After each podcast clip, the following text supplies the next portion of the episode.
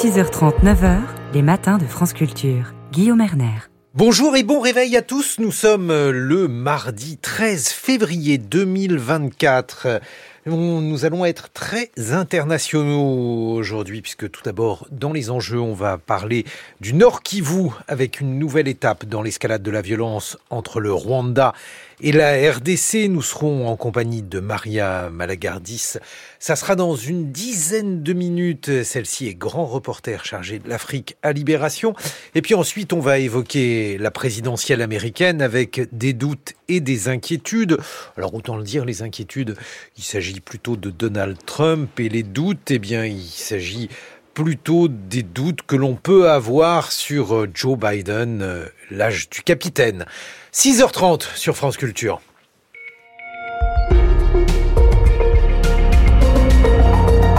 Bon réveil, le journal de Margot Delpierre. Bonjour Margot. Bonjour Guillaume, bonjour à tous. Une pause d'au moins six semaines à Gaza est en discussion, affirme le président américain Joe Biden, tandis qu'à Jérusalem, les proches d'otages maintiennent la pression pour obtenir leur libération. Le lycée privé musulman Averroès à Lille va saisir le Conseil d'État. Hier, un tribunal administratif a confirmé en référé l'arrêt de ces subventions. Une nouvelle ministre à l'éducation, un dialogue plus apaisé avec les syndicats, mais le SNES FSU presse, Nicole Belloubet, et veut toujours le retrait des groupes de niveau.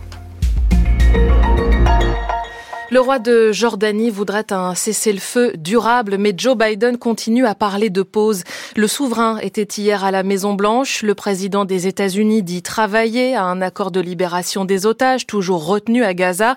Accord comprenant une pause d'au moins six semaines. Des pourparlers reprennent en Égypte aujourd'hui, où le directeur de la CIA est attendu. Pour l'heure, le chef du gouvernement israélien a choisi la manière forte, son armée a libéré deux otages à Rafah en début de semaine.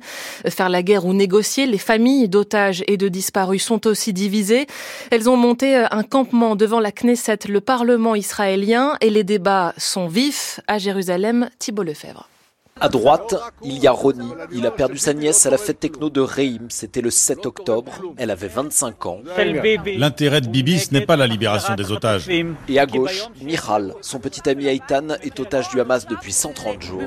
Au lieu de rester planté là, va au poste frontière de Kerem Shalom et bloque l'aide pour le Hamas. Ils partagent la même peine, mais ont des avis différents. Michal veut que la guerre continue, même si Aïtan et d'autres otages pourraient ne pas survivre. Je suis ici aujourd'hui à la Knesset pour expliquer que seule la pression sur le Hamas fera revenir les otages. Et c'est ce qui s'est passé hier. Les deux otages ont été arrachés des mains du Hamas. Ronnie, lui, ne reverra jamais sa nièce, mais il continue de se battre pour les autres otages et puis contre Benjamin Netanyahou, qui l'accuse de continuer la guerre pour se maintenir au pouvoir et échapper à la justice. Ça fait quatre mois qu'on est en guerre et on est très heureux d'avoir réussi hier à libérer deux otages.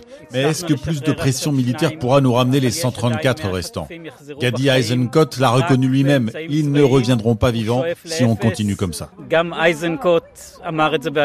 Gadi Eisenkot, membre du cabinet de guerre, il a perdu son fils et son neveu à Gaza. Dans une interview mi-janvier, il s'est opposé à Benjamin Netanyahou et a demandé une nouvelle trêve. Thibault Lefebvre, Paris a fait évacuer 42 personnes de la bande de Gaza, des ressortissants ou résidents français, des collaborateurs aussi de l'Institut français selon le ministère des Affaires étrangères. En tout, plus de 200 ont quitté l'enclave sur demande de la France. Une marche mais silencieuse cet après-midi à Dakar. Les Sénégalais sont appelés à défiler contre la prolongation du mandat de Macky Sall, le président. Cette marche aura lieu quatre jours après une contestation d'ampleur à travers le pays, réprimée par les forces de sécurité, trois personnes ont été tuées. 6h33 sur France Culture, la suite du journal de Margot Delpierre. Il n'y aura pas de subvention pour le lycée Averroès de Lille à la rentrée 2024, en tout cas provisoirement. L'établissement privé musulman ouvert depuis 20 ans a vu ses recours rejetés hier soir devant la justice. Le tribunal administratif de Lille a confirmé la résiliation par la préfecture du Nord en décembre dernier du contrat qui liait le lycée à l'État. Les juges ont estimé que ce lycée avait effectivement manqué à ses obligations, Delphine Shields. Oui, le tribunal a retenu deux griefs pour motiver sa décision. D'une part, il retient que le lycée musulman s'est opposé sans motif suffisant au contrôle inopiné de son CDI, son centre de documentation, en juin 2022. D'autre part, il retient que l'établissement aurait utilisé pour un cours d'éthique musulmane, un livre prônant la peine de mort en cas d'apostasie. Un argumentaire inacceptable pour maître Vincent Brengart, avocat du lycée Averroès. À ce stade, le tribunal administratif a considéré qu'il n'avait pas lieu de suspendre la résiliation du contrat d'association euh, du lycée Averroès. Il a motivé sa décision en reprenant euh, quasiment la, totalité des arguments qui étaient utilisés par la préfecture et en ne prenant pas en considération ce que nous avions fait et valoir en défense. On savait que c'était un dossier dans lequel euh, il y avait un contexte politique extrêmement pesant. C'est la raison pour laquelle nous sommes consternés par euh, la décision qui a été rendue. Cette décision crée beaucoup d'incertitudes chez les parents d'élèves et les enseignants pour la rentrée 2024. Mais ce n'est qu'une étape, a estimé la direction du lycée. L'établissement va saisir le Conseil d'État et espère une décision favorable avant la fin de l'année scolaire. La préfecture a de son côté, je cite, pris acte avec satisfaction de la décision qui conforte selon elle le respect des principes de la République. Les dossiers ne manquent pas sur le bureau de Nicole Belloubet, ancienne garde des Sceaux, désormais ministre de l'Éducation en remplacement d'Amélie Oudéa Castera. Premier déplacement dans sa nouvelle fonction hier dans un collège de Reims pour présenter une enquête sur le harcèlement scolaire. Il concerne plus d'un élève par classe en moyenne. Dans la foulée, elle a commencé à recevoir les syndicats. Certes, le dialogue s'est apaisé, mais le SNES-FSU l'a déjà prévenu.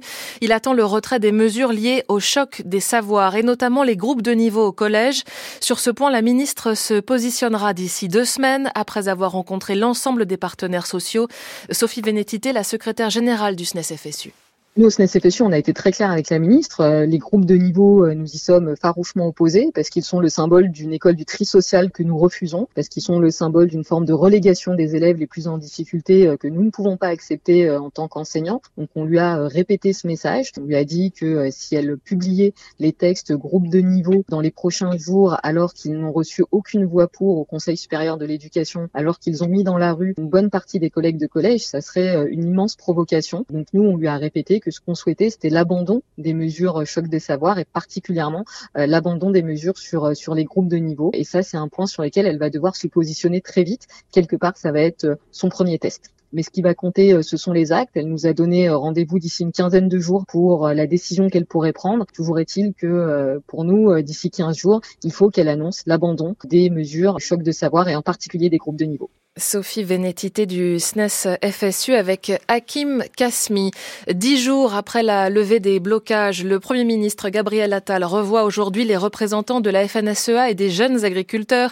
Ils auront ensuite rendez-vous la semaine prochaine avec Emmanuel Macron. Le président, lui, recevra demain la coordination rurale et la confédération paysanne.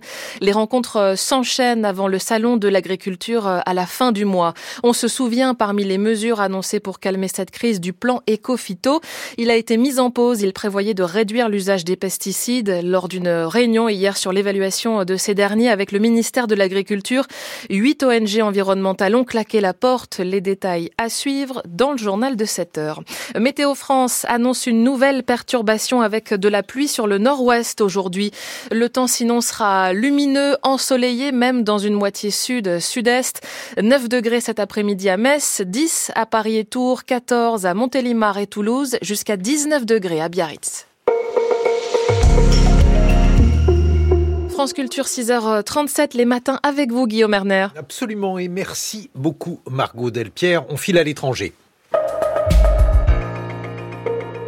Avec les échos de la planète, bonjour Ninoc Louis. Bonjour. L'aide américaine à l'Ukraine suspendue désormais au bon vouloir des républicains. Oui, la Chambre des représentants refuse d'examiner cette rallonge de 60 milliards de dollars et la scène pourrait se répéter au Sénat où les deux tiers des élus républicains s'opposent à cette aide financière selon le comptage du New York Times.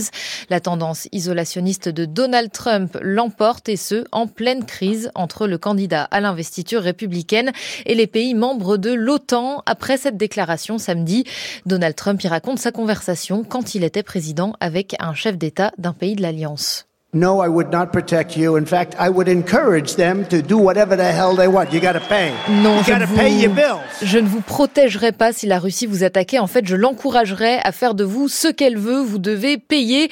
Référence au supposé sous-financement par les pays européens de leur propre défense. Alors provoquant certainement du Trump dans le texte, évidemment, mais ces paroles ne doivent pas être prises à la légère. Donald Trump est sérieux et le mal est déjà fait, assure CNN. Il a bien été entendu à Moscou et en Europe. Il n'y a pas d'alternative à l'OTAN, a déclaré dans la foulée le Premier ministre polonais Donald Tusk.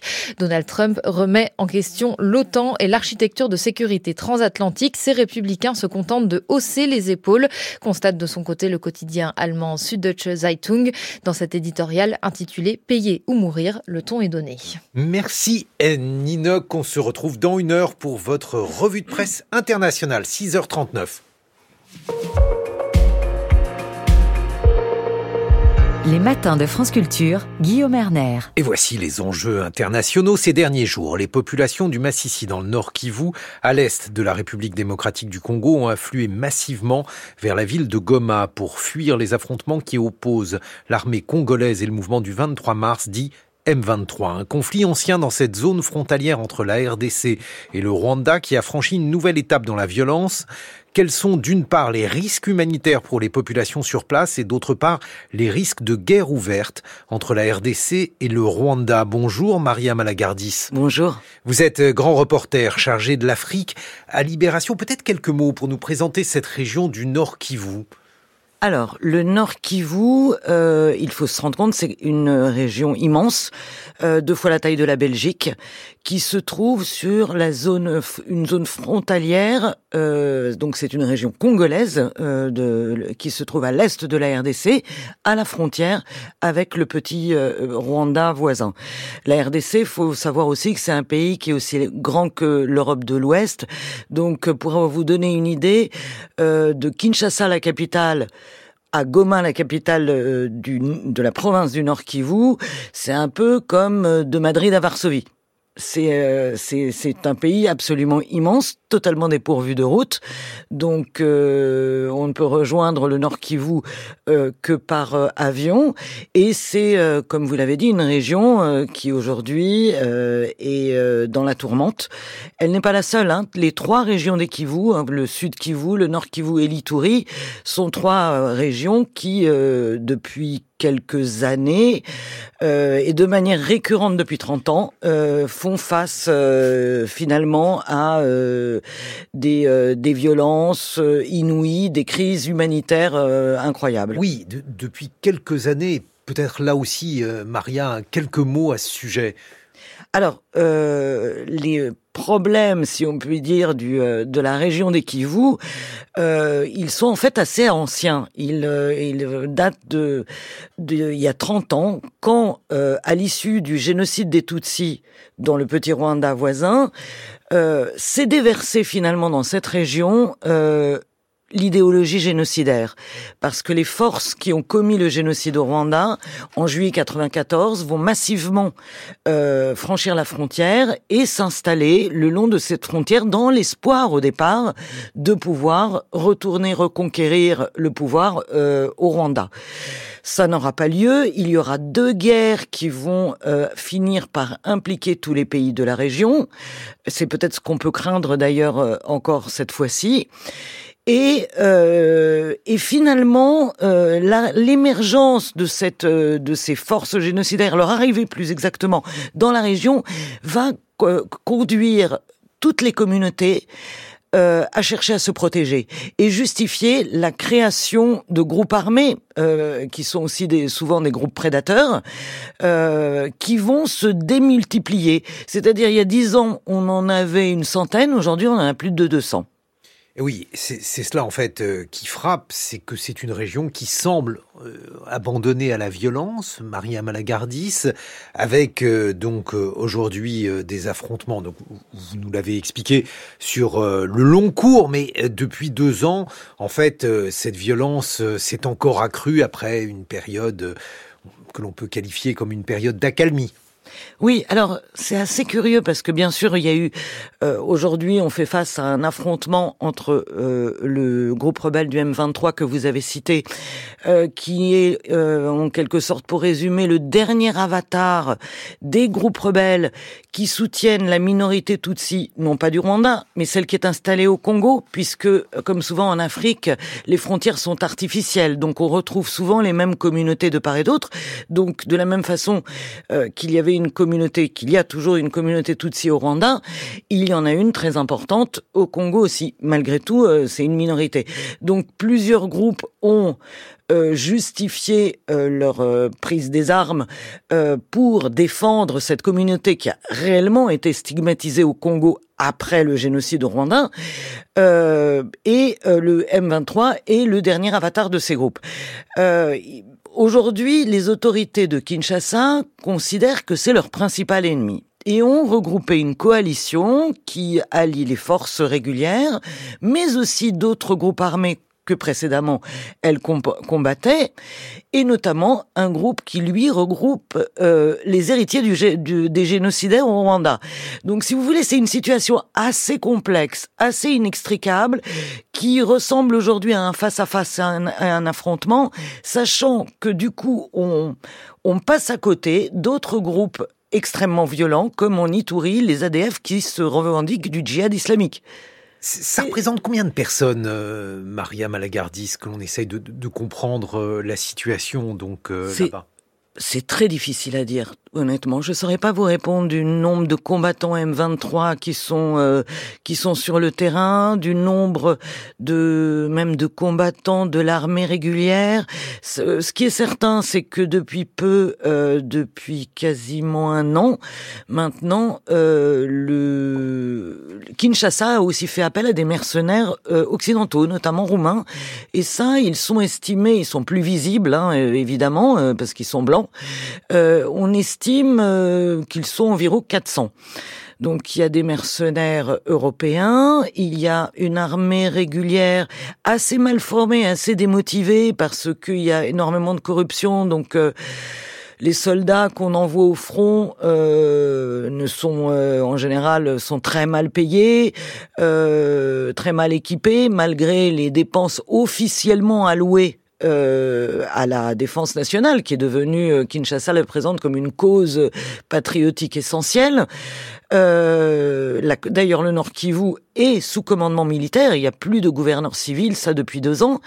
Mais euh, le problème, c'est que euh, finalement, ces, ces, combats, ces affrontements euh, ne permettent pas à Kinshasa de regagner du terrain. Bien au contraire, c'est plutôt le M23 qui euh, étend son influence parce que euh, de toute façon, c'est quelqu'un me disait récemment, cette coalition gouvernementale, c'est une tour de Babel. On a des Roumains, on a l'armée burundaise aussi en soutien, on a des, des anciens miliciens souvent assez peu recommandables, et euh, les forces régulières.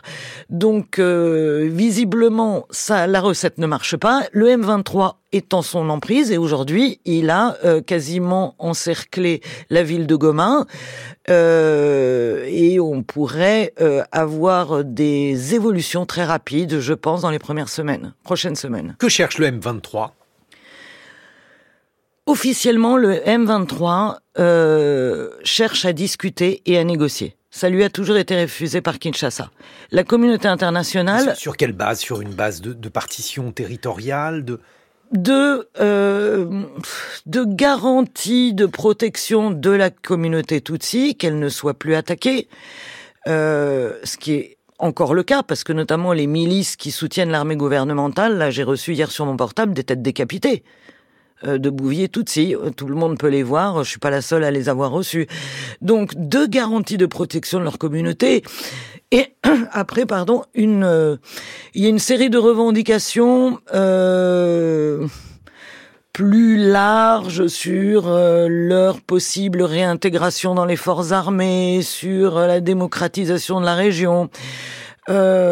c'est en partie assez vague, mais c'est le seul groupe armé qui a des revendications, euh, on va dire, politiques. Bon, mais alors ce que l'on ne comprend pas, c'est que dans ce contexte-là, le gouvernement de Tshisekedi a demandé l'accélération du retrait de la mission euh, de maintien de la paix de l'ONU, la MONUSCO, alors que euh, on a l'impression que cette mission, elle est là pour maintenir la paix, donc on ne comprend pas en fait pourquoi cette opposition.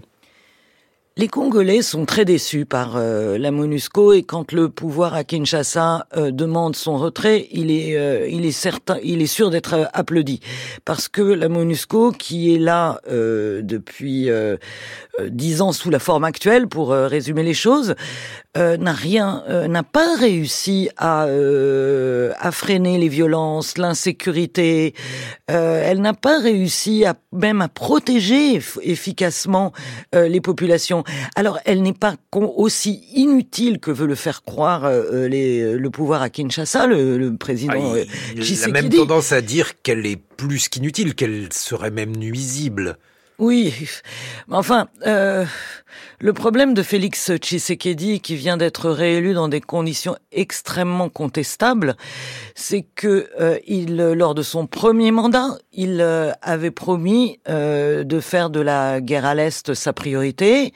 il a effectivement donné le pouvoir aux militaires. Ça n'a rien donné. Euh, il euh, n'arrête pas de faire de la guerre à l'Est la grande cause euh, de son gouvernement sans aucune efficacité. Et on pourrait aussi se demander si ce n'est pas aussi une façon de mobiliser une sorte d'union sacrée patriotique contre un ennemi intérieur et extérieur, l'ennemi extérieur étant le Rwanda, pour finalement euh, ne pas évoquer les problèmes de corruption, d'enrichissement illicite, de sous-développement, qui sont en réalité les échecs de son pouvoir. Est-ce qu'il y a un risque d'escalade, notamment avec euh, le Rwanda? Bien sûr, bien sûr, c'est certain. Euh, que euh, c'est un risque et c'est un risque très dangereux parce que on a déjà eu deux guerres, euh, on va dire au départ rwando-congolaises, mais qui finalement ont impliqué des pays de l'Angola à l'Ouganda et, et ça a été une tragédie ça a été une tragédie. Mais euh, effectivement, euh, étant donné que euh, Félix Tshisekedi n'arrête pas d'accuser le Rwanda d'être derrière le M23, que le Rwanda soutienne le M23, c'est possible. Plusieurs rapports de l'ONU euh, l'ont mentionné. Mais dans la rhétorique de Monsieur Tshisekedi, il y a quelque chose de bien plus inquiétant, c'est qu'il a tendance désormais à assimiler tous les Tutsis congolais à des Rwandais et donc à des ennemis de l'intérieur. Merci beaucoup Maria Malagardis. On vous retrouve euh, dans les colonnes de Libération et dans quelques secondes, on va retrouver Alexandra Delbo avec Science. Elle va évoquer les fourmis. Les fourmis peuvent se soigner elles-mêmes en allant en parapharmacie ou peut-être pas. Non, c'est peut-être autre chose. On va l'entendre. France Culture. L'esprit d'ouverture.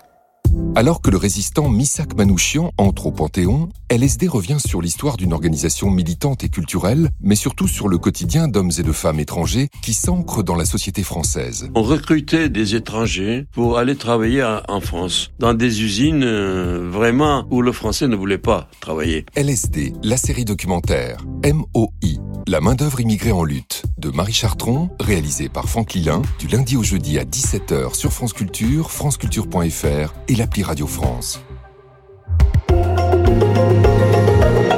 6h52.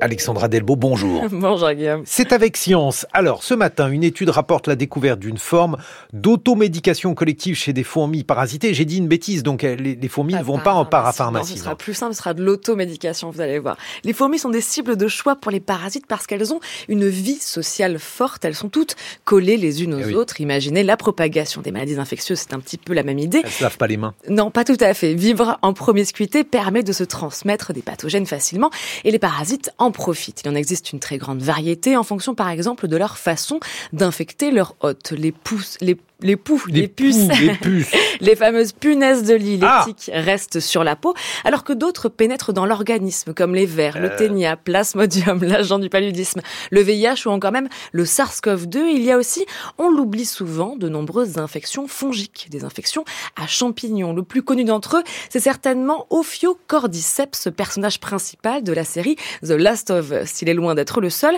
mais si on connaît aussi mal les parasites, c'est parce qu'ils sont très difficiles à étudier par définition, le parasite ne se développe que chez son hôte. Pour détourner cela, ces scientifiques ont étudié un parasite généraliste des fourmis, facilement manipulable et cultivable en laboratoire. Audrey Dussutour est directrice de recherche CNRS au Centre de recherche sur la cognition animale à l'Université Toulouse 3 et co-autrice de cette nouvelle étude parue dans Current Biology.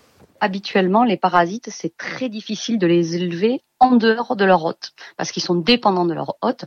Et nous, dans notre étude, on étudie un champignon qui est généraliste, qui s'appelle Metarhizium, qui est beaucoup étudié euh, parce qu'en fait, il est utilisé comme un moyen de lutter contre les insectes, parce qu'il n'est pas du tout spécialiste des fourmis. Il s'attaque à tous les insectes. Et par exemple, on l'utilise pour lutter contre les termites. Et l'avantage de Metarhizium, c'est que c'est un parasite qu'on a appris à élever en laboratoire dans des boîtes de pétri ce qui est extrêmement pratique, ce qui a permis dans cette étude d'un côté de regarder les besoins nutritionnels du parasite, de son hôte et de son hôte infecté par le parasite. Euh, notre but était de voir comment en fait l'hôte modifie en fait ses besoins euh, nutritionnels, la façon dont il va aller récolter de la nourriture s'il est infecté. Et donc pour cela, on voulait absolument savoir quels étaient les besoins du parasite, pour savoir si c'était le parasite qui orientait l'hôte lors de sa récolte alimentaire, ou à l'inverse, si c'était l'hôte qui cherchait à se débarrasser du parasite en mangeant différemment. Quand Metarhizium, ce champignon parasite, pénètre la cuticule de la fourmi, il va prélever des nutriments dans l'équivalent de son sang. Ces nutriments vont donc nécessairement manquer à l'autre. Mais quels sont-ils? Quels nutriments vont ainsi être ponctionnés? Première étape de cette étude, établir qui mange quoi pour comprendre ce qui va manquer aux fourmis ou aux parasites. Bon, alors les fourmis, elles mangent plutôt sucré ou salé? Alors les fourmis d'Argentine, l'espèce qui est étudiée ici, aiment le sucre, alors que le régime alimentaire favori de ce champignon sont les acides aminés. Or, quand la fourmi est infectée, elle se met à manger des acides aminés en quantité et c'est un problème. Les acides aminés en excès sont toxiques pour la fourmi. Alors, que se passe-t-il? Qui de la fourmi ou du champignon décide du menu et pourquoi? Finalement, si la fourmi infectée ne souffre pas d'un excès d'acides aminés, c'est qu'elle les utilise, ces acides aminés. Et donc l'hypothèse est qu'elle les utilisait pour lutter contre le parasite. Donc ensuite, on a fait une expérience où on a pris des colonies infectées et on leur a donné le choix c'est un pont en forme d'Y où on pose les deux sources de nourriture. Et là, on a vu que les fourmis non infectées, elles se dirigeaient toutes vers le sucre, ce qui était logique. Par contre, les fourmis infectées, elles, faisaient un choix net. Elles préféraient vraiment le régime riche en acides aminés. Alors là, quand on, était face à ce résultat, on s'est dit, ben mince, alors, est-ce que la fourmi euh, entre guillemets, décide d'aller vers ce régime ou est-ce que le champignon derrière, il est aux manettes et lui, il a besoin d'acides aminés, il dit, hey, allez vers les acides aminés. Ce qu'on a fait, c'est qu'on a injecté des parasites en fait inactifs, donc c'est des cellules de champignons inactives, qui vont déclencher une réponse immunitaire, mais qui ne vont pas créer une infection comme avec un parasite. Et là, on a vu que même les fourmis auxquelles on avait injecté en fait des parasites inertes aller vers les acides aminés. Donc c'était un choix de la fourmi et pas du tout euh, quelque chose qui était guidé par le parasite. Donc les fourmis, elles allaient chercher les acides aminés pour pouvoir en fait produire une réponse immunitaire face à ce parasite. C'est donc la fourmi qui décide et c'est une forme d'automédication, pas besoin d'aller en pharmacie. On connaissait les fourmis qui manipulent individuellement les antibiotiques des champignons. Cette fois, c'est une preuve d'automédication collective par la nourriture. Changer son alimentation pour un régime délétère chez les sujets sains leur permet quand elles sont malades, de ne pas succomber à l'infection. La prochaine étape de ces travaux, c'est de suivre sur la durée ce parasitisme pour étudier si une fois que l'infection est contrôlée, la fourmi bascule à nouveau son régime alimentaire vers plus de sucre et se débarrasse définitivement du champignon. Merci beaucoup Alexandra Delbo, c'était avec Science.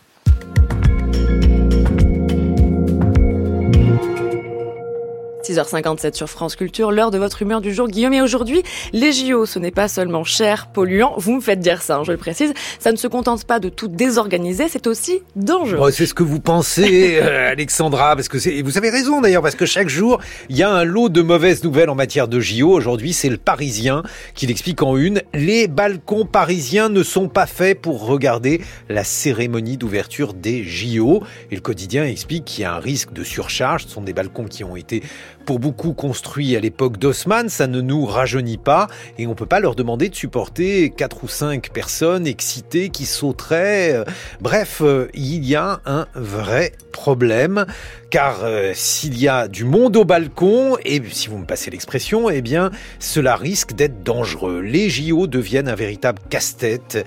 Alexandra, pas la peine de faire chuter son balcon pour se faire mal au crâne avec ces jeux de malheur. J'aimerais un moment de compassion pour ces Parisiens à qui l'on a demandé de dégager de la capitale pendant les JO pour laisser par exemple leur logement aux touristes et à qui on demande désormais de rester parce que Dixit, la maire de Paris, ça serait une connerie, je cite, de partir. Alors est-ce qu'il faut partir euh, parce que la situation sera apocalyptique, ou alors rester parce que c'est l'occasion d'une vie d'assister à des JO. C'est entendu, les Parisiens ont écouté leur maire, ils ont décidé de rester pendant les JO. On fait tout comme dit la mairie, on circule en vélo, on a arrêté la trottinette, on végétalise les toits, et maintenant on reste. Mais à condition, bien sûr, de ne pas surcharger le balcon, et donc le mieux, ce serait de rester à Paris pendant les JO pour regarder la cérémonie d'ouverture à la télévision.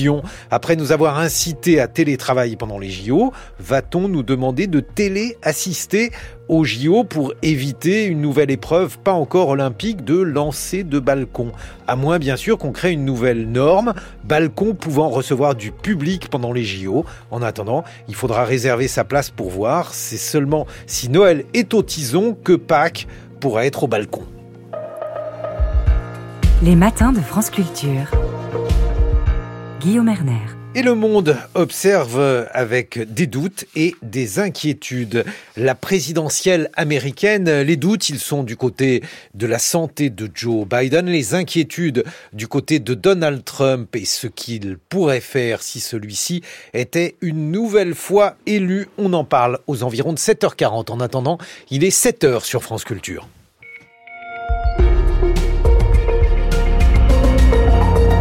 Le journal par Anne-Laure Chouin. Et bonjour Anne-Laure. Et bonjour Guillaume, bonjour à toutes et à tous. Les agriculteurs s'impatientent, ils seront reçus aujourd'hui à Matignon au lendemain d'une réunion houleuse du comité Eco-Phyto, ce plan de réduction des pesticides suspendu à la demande de la FNSEA.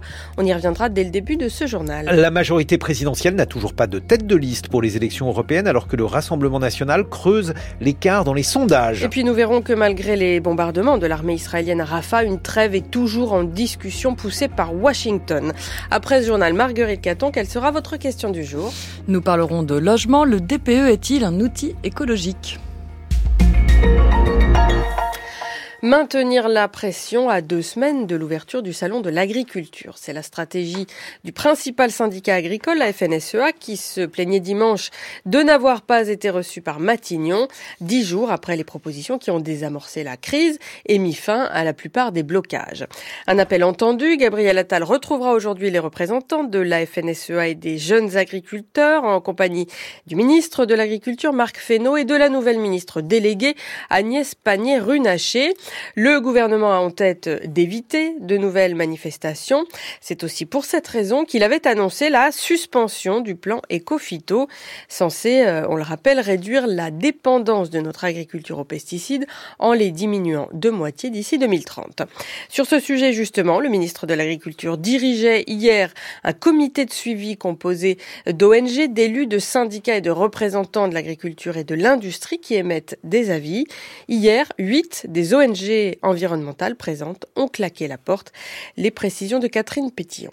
Une réunion de suivi, un débat sur des indicateurs de mesure, derrière un rendez-vous aux apparences techniques, ce sont en fait les choix de la France en matière de pesticides qui se discutent actuellement. Aucun arbitrage n'a été pris hier, mais tout l'enjeu pour le gouvernement, c'est de manier un sujet devenu explosif. La FNSEA est très opposée au nouveau plan de réduction des pesticides. Le principal syndicat agricole défend une agriculture dont le modèle économique dépend beaucoup des produits phytosanitaires. Alors, elle a profité de la récente mobilisation des agriculteurs pour faire avancer ce sujet sur lequel elle bataille depuis plusieurs mois. Remis sur la table des discussions, le choix de l'indicateur pour mesurer l'avancée vers l'objectif de réduction, toujours à ce stade fixé à moins 50% d'ici 2030. Le NODU pour nombre de doses unités, imaginé lors de la mise en place du premier plan Ecofito en 2008, évalue aujourd'hui notre dépendance aux pesticides de manière globale. Il est contesté par la FNSEA et l'industrie des pesticides qui plaident pour le HRI1, un indicateur européen prenant en compte la toxicité. Mais de manière beaucoup trop floue, s'insurgent les ONG environnementales. Elles ont d'ailleurs claqué la porte de la réunion hier. Les organisations ont trois jours pour se prononcer sur l'indicateur actuel. Le gouvernement semble lui réfléchir à un indicateur hybride. Mais derrière tout cela, la question de fond, c'est que vise-t-on? S'agit-il de baisser globalement les usages de pesticides en France ou de viser un usage de pesticides aux impacts moins importants. Selon le choix qui sera fait, les efforts à mettre en œuvre et les effets pour la santé et la biodiversité seront bien différents. Emmanuel Macron recevra par ailleurs cette semaine et la prochaine l'ensemble des syndicats agricoles des rencontres traditionnelles avant le salon de l'agriculture. Ils seront une dizaine ce mardi à retrouver les bancs de l'Assemblée nationale après avoir été ministre ou secrétaire d'État. C'est le cas en particulier d'Elisabeth Borne qui va siéger pour la première fois en tant que parlementaire au Palais Bourbon. Elle y sera accompagnée d'autres élus Renaissance, Olivier Véran, Olivier Dussopt ou Clément Beaune, soit une bonne partie de l'ancienne aile gauche du gouvernement. Une majorité présidentielle qui n'a par ailleurs toujours pas nommé officiellement de tête de liste pour les élections européennes de juin. L'un des pressentis, c'était Stéphane Séjourné, mais il a été nommé ministre des Affaires étrangères. Et même si la majorité fait savoir qu'un nom viendra en son temps, plus le temps passe, l'extrême droite creuse l'écart dans les enquêtes d'opinion. Rosalie Lafarge. Et pourtant, il y a de quoi s'en mêler un peu les pinceaux, avec d'un côté ceux qui assurent, comme Sylvain Maillard, patron des députés Renaissance, que les macronistes ont bel et bien trouvé leur tête de liste, mais attendent un peu pour la faire connaître. Et de l'autre, ceux qui assument d'être encore à sa recherche. Il nous faut quelqu'un qui ressemble à Stéphane Séjourné, avec une légitimité européenne et une légitimité nationale, explique un cadre du parti présidentiel. Quelqu'un aussi qui ait la confiance des partenaires, Modem et Horizon. Quelqu'un enfin, ou avant tout, qui soit validé par le président Emmanuel Macron. Mais à croire certains dans la majorité, tout le reste est prêt. La campagne, les sujets à mettre en avant, le bilan à défendre, sur tout ça, on est rodé, il n'y a plus qu'à appuyer sur le bouton, insiste encore un pilier de renaissance. On va accélérer, c'est pour bientôt, promet un autre macroniste investi sur ce dossier et qui minimise. C'est peut-être un peu flou, mais ce n'est pas forcément un problème puisqu'on a le chef de l'État pour incarner le projet, le Premier ministre pour commencer à tirer sur les uns et les autres, un ministre des Affaires étrangères en pointe pour porter les sujets, des eurodéputés députés capables d'expliquer ce qui a été fait et des parlementaires volontaires pour les épauler. Alors oui, le Rassemblement national creuse l'écart, oui, les autres formations désignent les unes après les autres leur chef de file, mais non, nous ne sommes pas en retard, martèle le camp présidentiel, admettant tout de même qu'il serait de bon ton d'avoir effectivement une tête de liste d'ici trois semaines et le meeting de lancement de campagne du Rassemblement national.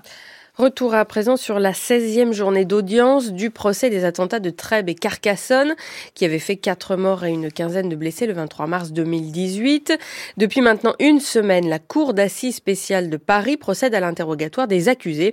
On rappelle que le terroriste Radouane Lagdim avait été abattu après avoir tué le lieutenant-colonel Beltram. Hier, la Cour s'est penchée sur l'ancienne petite amie du terroriste, poursuivie pour association de malfaiteurs terroristes et radicalisée à l'époque des faits. Florence Thurm. Elle vient d'avoir 18 ans quand elle est interpellée. Elle n'en avait pas encore 15 lors de sa rencontre avec Radouane Lagdim, de 8 ans son aîné. Sortir avec une adolescente de 14 ans, c'est une infraction pénale, glisse au passage l'un des avocats de l'accusé, Marine, passer d'une enfance épanouie à une adolescence rebelle, déscolarisation et consommation de stupéfiants jusqu'à 13 juin par jour. 4 ans d'une relation amoureuse sous influence, disent ses amis. Des rencontres qui s'estompent au fil du temps, toujours à son initiative à lui. À chaque fois qu'il m'envoyait un message pour le voir, je vomissais. C'était le stress, dira-t-elle au cours de l'instruction. Pour l'heure, elle reste silencieuse sur son banc, à écouter la psychiatre pointer un discours encore teinté d'immaturité, puis une psychologue persuadée qu'elle a tourné la page et dont plusieurs acteurs du procès vont souligner le manque de distance dans l'expertise livrée à la cour. On sait qu'elle a été profondément radicalisée, reprend la défense, pour mieux insister sur le chemin parcouru en prison et depuis sa sortie. Lors de son interpellation, le jour de elle a accueilli les enquêteurs par les cris d'Allah Akbar, déjà fiché S depuis plus d'un an, avec des velléités de départ en Syrie, des photos de propagande sur son téléphone qu'elle justifie, tout comme elle cautionne alors les attentats commis en France. J'aurais pu être avec lui, déclare-t-elle en garde à vue, mais je n'aurais jamais tiré sur des gens. 96 heures et de nombreuses questions plus tard, elle a finalement qualifié Radouane Lagdim de lâche et de terroriste. Et le verdict est attendu le 23 février. 7h07 sur France Culture, la suite du jour journal d'Anne-Laure Chouin, les pourparlers internationaux s'intensifient à propos de la situation au Proche-Orient et la pression se fait plus vive pour une trêve entre Israël et le Hamas. Oui, c'était même l'objet euh, des discussions hier à Washington où le président américain Joe Biden recevait le roi Abdallah II de Jordanie à la Maison-Blanche. Il y a été évoqué le sort des otages, dont deux ont été libérés hier à Rafah. Il faudrait, estime le président américain, au moins six semaines de pause dans les combats. C'est cette durée donc qui est en pour parler. Également au centre des discussions, le sort de Rafah, où sont massés près d'un million et demi de Palestiniens, selon l'ONU, soit plus de la moitié de la population totale actuelle du territoire. À Washington, Sébastien Paour. Joe Biden est d'accord avec le roi de Jordanie sur au moins deux points. Il faut libérer les otages et protéger les civils, et notamment les centaines de milliers d'entre eux déplacés à maintes reprises dans la bande de Gaza depuis le 7 octobre et désormais entassés dans des conditions humanitaires catastrophiques à Rafah, où Israël se prépare à intervenir. L'opération militaire d'envergure à Rafah ne devrait pas se poursuivre sans un plan crédible pour assurer la sécurité de plus d'un million de personnes qui y sont réfugiées. Les déplacés sont nombreux et maintenant entassés à Rafah, ils doivent être protégés. Nous nous opposons à tout déplacement forcé des Palestiniens de Gaza. Biden espère une pause entre Israël et le Hamas d'au moins six semaines et la libération des otages. Abdallah II de Jordanie réitère, lui, son appel à un cessez-le-feu. Nous ne pouvons pas nous permettre une attaque israélienne sur Rafah. Elle provoquerait sans aucun doute une nouvelle catastrophe humanitaire. La situation est déjà insupportable pour plus d'un million de personnes qui ont été poussées à Rafah depuis le début de la guerre. Nous avons besoin d'un cessez-le-feu durable maintenant. Après les États-Unis, le roi défendra sa position au Canada, en France et en Allemagne. Et selon Israël, 130 otages se trouvent encore à Gaza, dont 29 seraient morts sur environ 250 personnes enlevées le 7 octobre par le Hamas. Benjamin Netanyahou qui affirme par ailleurs qu'Israël ouvrira à la population un passage sécurisé pour quitter Rafah, mais sans préciser vers quelle destination. Les Sénégalais sont appelés à une marche silencieuse à Dakar cet après-midi pour protester contre le report de l'élection présidentielle et la prolongation par coup de force du mandat du président Macky Sall, objet d'un vaste mouvement d'indignation. Un collectif baptisé Protégeons notre élection, qui regroupe plusieurs dizaines d'organisations syndicales et de groupes citoyens et religieux, demande donc aux Sénégalais de se réunir à partir de 15 heures, heure locale, dans un quartier proche du centre de la capitale. On y reviendra plus longuement, plus longuement, pardon, dans le journal de 8 heures. On l'appelle le triangle de Weimar. Il s'agit de la réunion et de la coopération de trois pays européens piliers de l'Union en termes de géopolitique, d'économie et de population, la France, l'Allemagne et la Pologne. Hier à la Selle-Saint-Cloud, en banlieue parisienne, ce triangle a été réactivé car il avait été mis en sommeil pendant les années au gouvernement du PIS, les conservateurs polonais. Hier donc, le ministre de l'Europe et des Affaires étrangères, Stéphane Séjourné, recevait ses homologues allemands, Annalena Baerbock et polonais Radosław Sikorski, avec au menu de cette nouvelle rencontre contrer la propagande russe bien présente dans les trois pays. Les précisions d'Éric Biegala. Sur le front de la guerre informationnelle, la Russie ne désarme pas. Faux sites web imitant ceux des médias français ou allemands, relais massifs sur les réseaux sociaux de fausses infos visant à pourrir le débat démocratique en Europe, comme en Amérique, la cyberarmée de Moscou multiplie les opérations de désinformation. La perspective d'élection, européenne en juin, américaine à l'automne, lui donne des ailes.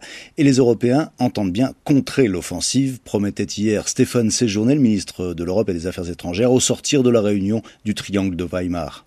Mobilisés pour protéger nos citoyens contre les manipulations de l'information. Très concrètement, nous lançons donc aujourd'hui avec mes homologues allemands et polonais un mécanisme d'alerte pour dénoncer publiquement les ingérences étrangères. Nous venons d'exposer ce matin un réseau d'au moins 193 portails d'information numérique dormants. Ces sites devaient viraliser des contenus pro-russes dans nos trois pays. C'est inacceptable et nous continuerons à dénoncer ce processus. L'Union européenne s'est d'ores et déjà dotée d'un tel système d'alerte et de riposte face à la propagande russe, mais de l'aveu d'un diplomate, le mécanisme reste lent et assez peu réactif. Reste à voir si celui du triangle de Weimar se révélera plus efficace.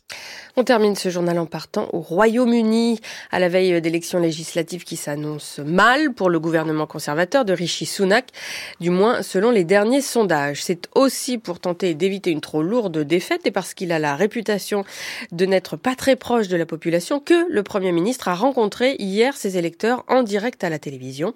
Depuis le comté de Durham, dans le nord de l'Angleterre, le leader conservateur a tenté de convaincre la correspondance de Richard Place. Debout, chemise blanche, cravate bleue, le Premier ministre est entouré de spectateurs qui lui posent des questions. Celle de la lutte contre l'immigration illégale arrive rapidement, plus précisément sur le projet de loi brûlant qui passe actuellement devant le Parlement sur l'expulsion de réfugiés illégaux vers le Rwanda. Pour résoudre ce problème, il nous faut une force de dissuasion. Nous devons pouvoir dire de manière simple et claire, si vous venez illégalement, vous ne resterez pas. C'est ça le Rwanda. Le sort des LGBT, la santé publique, l'éducation, l'énergie, une question, une réponse, sans possibilité de relance. Tous les sujets sont balayés, enfin pas tous, et le Premier ministre lui-même s'en étonne. Je suis vraiment surpris de n'avoir aucune question sur l'économie et le coût de la vie. Je ne peux pas croire que vous soyez tous ravis des impôts que vous payez et que personne ne veuille se plaindre.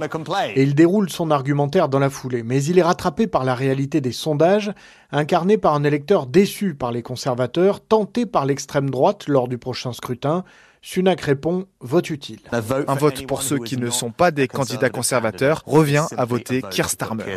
Keir Starmer, grand favori pour devenir le prochain Premier ministre. Les travaillistes comptent une vingtaine de points d'avance dans tous les sondages. Retour en France où le temps de ce mardi sera moins pluvieux sauf sur le nord-ouest. Ailleurs, alternance de nuages et d'éclaircies ce matin compté entre 1 et 5 degrés. De 9 à 13 cet après-midi sur une large moitié nord, 13 à 18 en allant vers le sud. C'est la fin de ce journal et la suite des matins de culture Guillaume Erner. Mais oui, Anne-Laure Chouin, absolument, avec dans quelques secondes la question du jour de Marguerite Caton. Logement, le diagnostic de performance énergétique est-il un outil écologique euh, ou pas? Et à 7h14, c'est aujourd'hui la Saint-Valentin. Je t'aime, je t'aime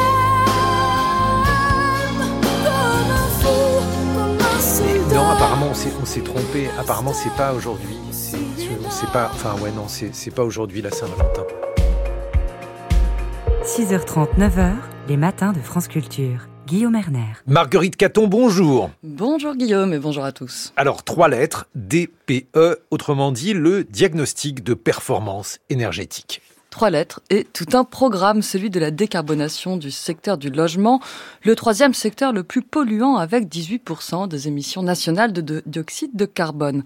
Un secteur dont la transition est donc urgente et stratégique pour laquelle on avait construit un outil, le DPE, le diagnostic de performance énergétique, le Nutri-Score du logement.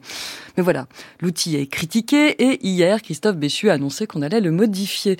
Quelles sont les clés de la rénovation énergétique et le DPE est-il un outil utile? Voilà les questions auxquelles vous allez répondre. Lucas Vivier, bonjour. Bonjour. Merci d'être avec nous ce matin. Vous êtes ingénieur, doctorant en économie à l'école des ponts et au CIRED, le Centre international de recherche sur l'environnement et le développement, où vous étudiez le financement de la rénovation énergétique des logements. Alors le DPE n'est pas un outil récent, il a été lancé dès 2006. Que mesure-t-il précisément? Absolument. Donc, il a été euh, mis en place suite à une directive européenne. Il mesure la consommation d'énergie d'un ménage standard et son rôle à l'origine était d'indiquer à l'acheteur d'un bien la performance énergétique du bien qu'il pouvait euh, du coup acheter. Et c'était euh, pour lutter contre le fait que un propriétaire qui faisait des travaux chez lui ne pouvait pas forcément bien valoriser lors de sa vente de son bien ses travaux de rénovation et ça avait tendance du coup à être une barrière à la rénovation énergétique. Et en 2021, on en fait une réforme. Absolument, et même on en a fait des réformes tout au long euh, depuis euh, depuis sa création en 2006. Et ces réformes, on en fait un instrument central. Aujourd'hui, la plupart des aides sont alignées sur ce DPE, et la plus importante, hein, l'interdiction de location euh, pour les passoires thermiques, finalement, se base sur ce critère d'indécence. Donc, à la base, un instrument qui était seulement là pour de l'information sur les marchés immobiliers est devenu un pilier euh, de la politique euh, française de rénovation énergétique. Un autre point aussi, c'est que c'est aussi un outil d'observation qui va permettre aux chercheurs et aux centres d'observation d'évaluer l'évolution de la performance du stock de logement. Qu'est-ce qui est critiqué du coup dans ce DPE, dans le calcul de ce diagnostic de performance énergétique? Donc il est, euh, les critiques s'articulent sur deux volets. Le premier, ça va être la fiabilité.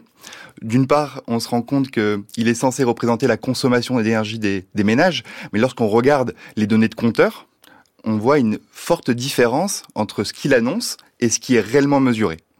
Comment vous, comprends pas. Comment vous l'expliquez On l'explique parce que les modèles de calcul ne prennent pas bien en compte le comportement des ménages. Combien de vacances ils vont prendre Est-ce qu'ils se chauffent euh, euh, pendant les mêmes plages horaires, mais aussi, par exemple, l'effet des prix de l'énergie. On s'est bien rendu compte avec l'augmentation des prix que les ménages ont eu tendance à réduire leur consommation.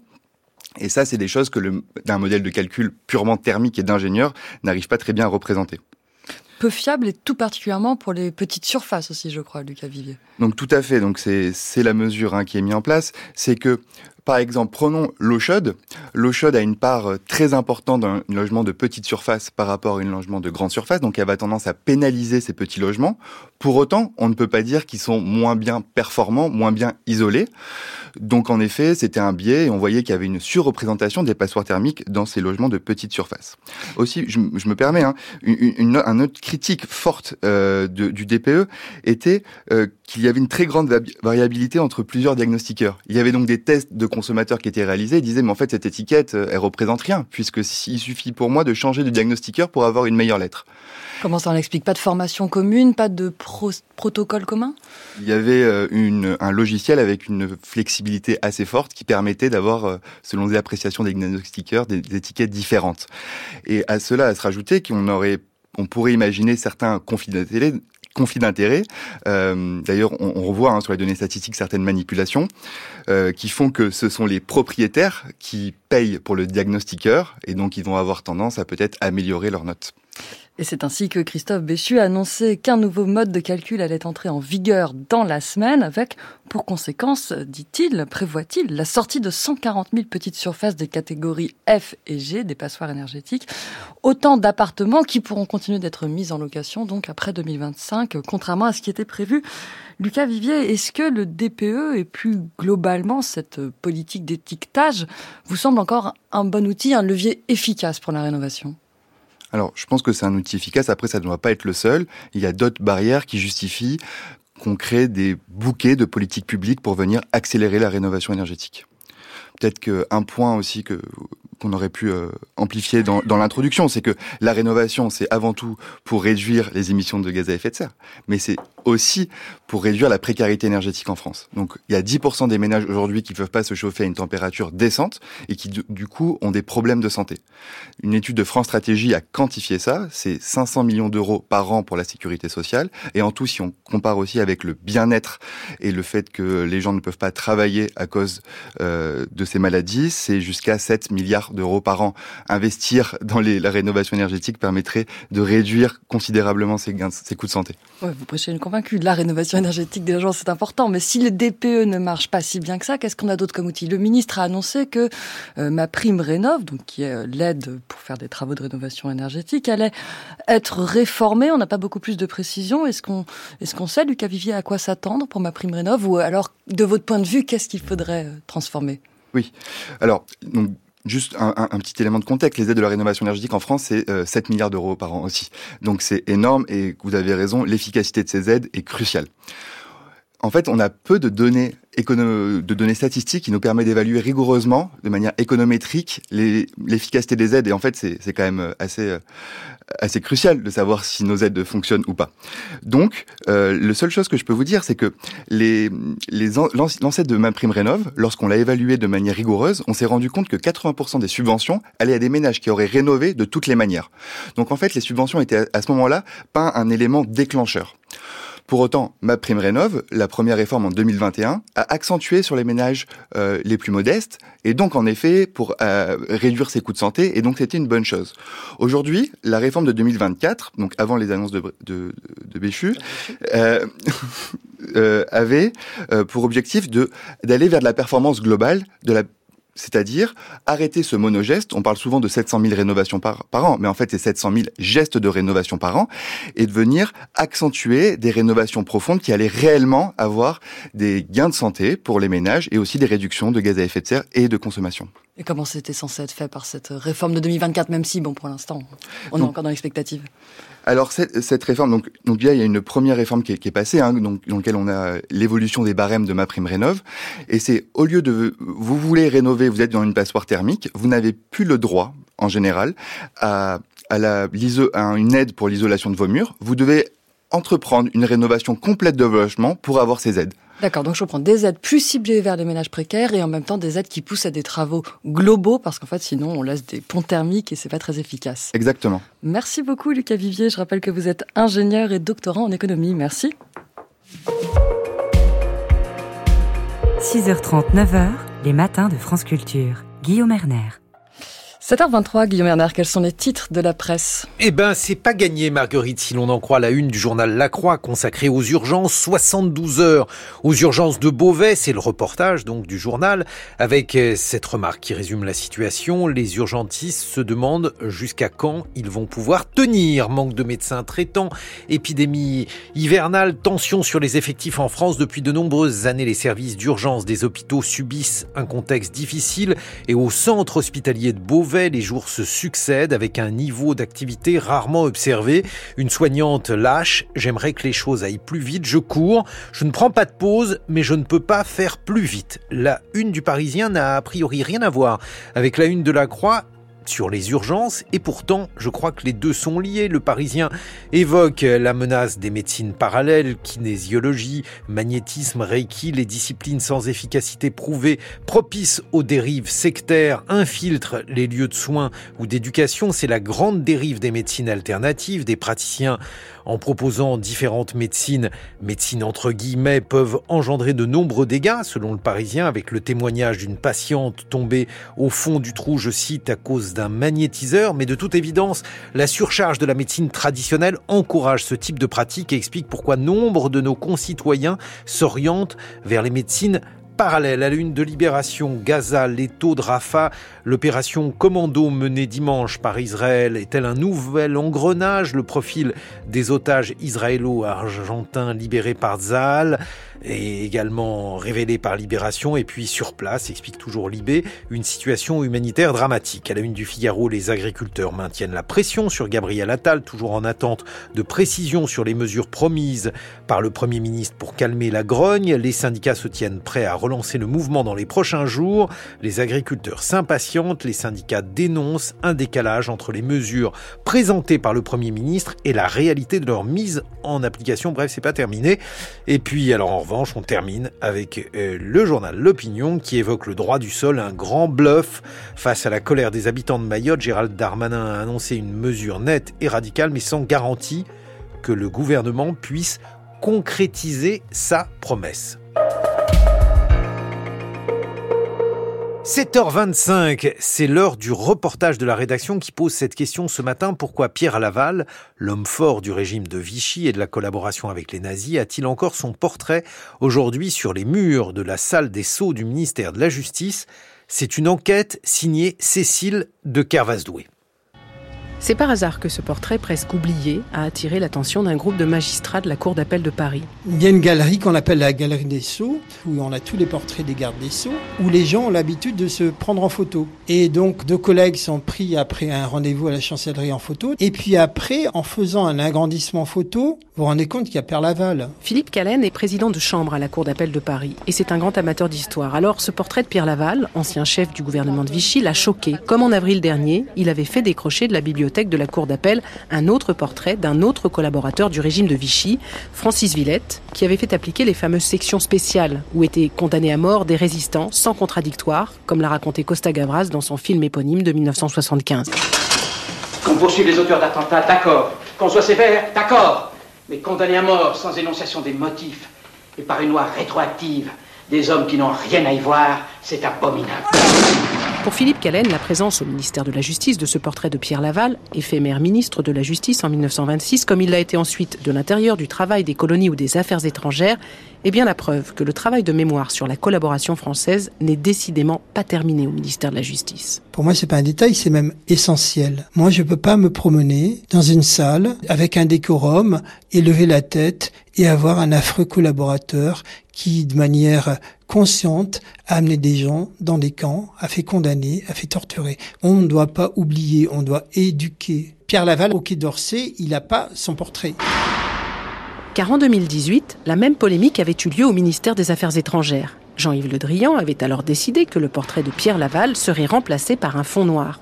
Et c'est ce qu'a demandé oralement par deux fois Béatrice Brugère, magistrate et secrétaire générale du syndicat Unité Magistrat FO. Alors, il y a, je crois, depuis une petite annotation sur le fait qu'il était euh, destitué, mais c'est un peu insuffisant. Il faut vraiment se pencher et le regarder de très près. Moi, je pense que ça mérite plus de pédagogie. C'est une très bonne idée, euh, peut-être de mettre un portrait noir, parce que pour le coup, ça va attirer les yeux. C'est aussi intéressant de mettre en valeur des figures positives que de montrer aussi des figures négatives. L'affaire de ce portrait de Laval au ministère sera à nouveau évoquée ce matin lors d'une réunion entre syndicats et le ministre actuel de la Justice, Éric Dupont-Moretti, par la CGT Chancellerie et son délégué Ferriol Billy. Au contraire, c'est pas l'idée de l'effacer puisque c'est un personnage qui a marqué l'histoire. Si je prends juste l'exemple des enfants juifs, dans la déportation n'était pas demandée, c'est Laval qui avait dit par humanité entre guillemets que les enfants ne soient pas séparés de leurs parents et donc conduits dans les trains de la mort. En remplaçant par un cadre noir, symboliquement, on va se rappeler de ce qui s'est passé. En 2019, le ministère de la Justice avait fait rajouter sur le passe-partout du portrait la mention Convaincu d'indignité nationale, Pierre Laval a été condamné à la dégradation nationale le 9 mars 1945. Sauf qu'il manque qu'il a ensuite été condamné à mort et fusillé, car rarement un personnage de l'histoire de France a attiré autant de haine, avant de sombrer dans l'oubli. Et c'est ce que raconte l'un de ses biographes, l'historien Renaud Meltz. Pierre Laval, c'est vraiment le gars qui va comprendre que pour arriver au pouvoir et pour s'y maintenir, il vaut mieux faire partie d'une espèce de ventre mou, de centre mal identifié. Et il va un peu dans le sens de l'opinion publique. Et c'est pour ça que je pense que l'opinion publique ne peut pas vouloir se reconnaître dans Laval, parce que c'est un miroir horriblement déformant de la lâcheté générale, ou si vous voulez, du sentiment dominant français. C'est un type qui est très faible intellectuellement, qui est très peu structuré, qui n'a pas d'idée sur grand-chose, qui n'a pas de valeur, qui n'a pas de principe, qui n'a pas non plus de religion qu'il n'y a pas de pare-feu par rapport à l'insinuation des idées fascistes. C'est une espèce de point bas des élites françaises. Il est, je pense, assez honteux pour les Français et je pense que c'est ça le fin mot de l'histoire du rapport mémoriel qu'on peut avoir avec lui. Contacté, le ministère ne compte modifier ni le portrait ni sa mention en arguant que cela permet de regarder en face les parts sombres de notre histoire et qu'un noircissement risquerait d'attirer trop d'attention sur ce personnage. C'était le reportage de la rédaction signé Cécile de Kervasdoué. Dans quelques instants, nous allons évoquer la présidentielle américaine avec des doutes sur Joe Biden et notamment sa santé, mais aussi des inquiétudes sur Donald Trump. Nous serons en compagnie de Roger Cohen, correspondant en chef à Paris du New York Times, et Alexandra de Hubscheffer, senior vice-présidente pour les questions géopolitiques au German Marshall Fund. Il est 7h30 sur France Culture.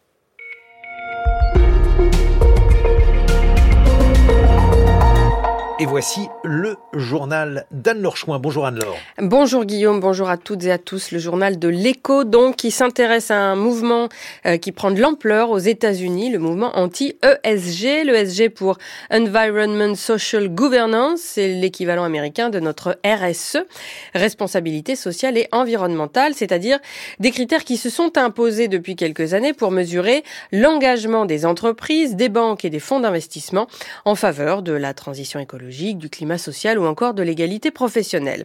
Ces critères ESG sont devenus la cible de plusieurs élus républicains notamment, qui multiplient les actions anti-ESG, aussi bien à la Chambre des représentants que dans les États qu'ils gouvernent. Bonjour Marie Viennot. Bonjour Anne-Laure. 19 États américains, Marie, parmi euh, lesquels la Floride, la Géorgie, l'Alabama ou le Wyoming, ont donc constitué une alliance contre ces critères ESG. Avec quels arguments? Eh bien, il considère que les critères ESG contournent les urnes car ils mettent, et là je cite un document qui a été signé par ces gouverneurs républicains, les décisions d'investissement entre les mains d'une foule woke et qu'ils nuisent à la rentabilité des fonds investis. C'est d'ailleurs en réaction à l'inclusion de ces critères ESG pour les fonds de pension qui gèrent les retraites des fonctionnaires américains que cette alliance anti-ESG est née il y a un an. Le but de Ron DeSantis, le gouverneur de Floride, qui l'a initié, c'était bien sûr de séduire les Américains les plus réactionnaires au changement, mais avec l'argument économique que le profit, c'est encore dans les fossiles qu'il se fait et qu'exclure des portefeuilles d'investissement les majors qui continuent de forer et d'en produire, c'est mauvais pour le porte-monnaie des épargnants. À ce titre, les résultats toujours plus mirobolants des majors du pétrole donnent d'ailleurs du crédit à l'analyse des anti-ESG, parmi lesquels on trouve aussi Elon Musk, pour qui ces critères sont scam, je traduis par arnaque mais c'est c'est beaucoup plus grossier. Il y a 18 mois, Tesla a justement été sorti d'un indice ESG pour, entre autres, des allégations de discrimination raciale et de conditions de travail terribles dans l'une de ses usines. Cette croisade anti-ESG va au-delà des mots, elle a aussi des conséquences concrètes, Marie. À l'automne dernier, la Chambre des représentants, dominée par les républicains, a en effet proposé plusieurs projets de loi pour obliger les investisseurs à ne prendre en compte que des critères financiers, ce qui exclut de fait les critères ESG qui, par définition, s'intéressent à ce qui est extra-financier. Il y a deux semaines, le Texas a même interdit à la Barclays de participer à ces émissions de dette parce que la banque britannique a pour objectif affiché de réduire les émissions carbone de son portefeuille. Alors pour une banque ou un fonds d'investissement, faire dorénavant partie d'une alliance engagée pour le climat ou la neutralité carbone, c'est devenir la cible des États conservateurs, ce qui a clairement des effets. Les fonds ESG, qui avaient le vent en poupe il y a deux ans encore, parce qu'ils s'interdisaient d'investir dans les armes ou les fossiles, valoriser les conseils d'administration proches de la parité, l'ont de moins en moins. Les investissements refluent clairement aux États-Unis depuis 2021. Alors, à l'inverse, l'Union européenne vient, elle, tout juste d'encadrer plus plus fermement le contrôle de ces critères ESG, car plus qu'une boussole stratégique, ils ont souvent servi de plan de communication. La Californie est dans la même dynamique que l'UE et fait passer en ce moment des lois pour inciter fortement les entreprises à les adopter, avec à la clé une situation donc de plus en plus ingérable pour les entreprises américaines. Les conflits juridiques se multiplient, alors difficile de savoir quel sera l'impact de ces mouvements anti-ESG, mais dernier revirement en date, il y a deux ans, Bank of America s'était engagé à ne plus financer de mines de charbon. Fin décembre, elle a fait machine arrière et dit dorénavant que ce type de projet sera soumis à une diligence raisonnable renforcée. Marie Viennot, merci. On retrouve votre décryptage écho à la page du journal de l'écho sur le site de France Culture et sur l'appli Radio France. La guerre entre Israël et le Hamas et les attaques des rebelles outils au large du Yémen sont des menaces pour l'économie mondiale. C'est ce qu'a déclaré hier la patronne du FMI. Ce que craint Kristalina Georgieva, c'est que le conflit ne déborde avec la durée dans le canal de Suez, une zone maritime essentielle pour le commerce mondial. La conférence des Nations Unies euh, sur le commerce et le développement, la CNUSED, avait averti fin janvier que le volume du trafic commercial du canal avait chuté de plus de 40% au cours des deux mois précédents. En France, les banques sont appelées à la rescousse pour tenter de réanimer le marché de l'immobilier. À la fin du mois, le ministre de la Transition écologique, Christophe Béchu, rencontrera les banques françaises pour évoquer des pistes de relance, parmi lesquels les crédits hypothécaires et ceux qu'on appelle in fine. Euh, ce genre de crédit euh, est très peu utilisé. Il dissocie le paiement des intérêts et le remboursement euh, du capital. Sa variante, le crédit hypothécaire, demande de, gagner, de gager un bien immobilier afin d'apporter une garantie supplémentaire à la banque. Toutes les options sont envisagées pour faire remonter le montant des crédits immobiliers tombé l'an dernier à un point le plus bas depuis 2015 et la tendance est toujours à la baisse. Enfin, un argument de plus pour les huit régions qui attaquent la SNCF au Conseil d'État pour hausse de tarifs indus sur les TER. Hier en séance, le rapporteur public a confirmé leurs arguments. Il a notamment rappelé le manque de données chiffrées pour justifier ces hausses et la méthode contestable de la SNCF qui, selon lui, méconnaît les règles de tarification. Ces huit régions contestent les augmentations des péages exigées par la SNCF aux régions pour les trois années à venir.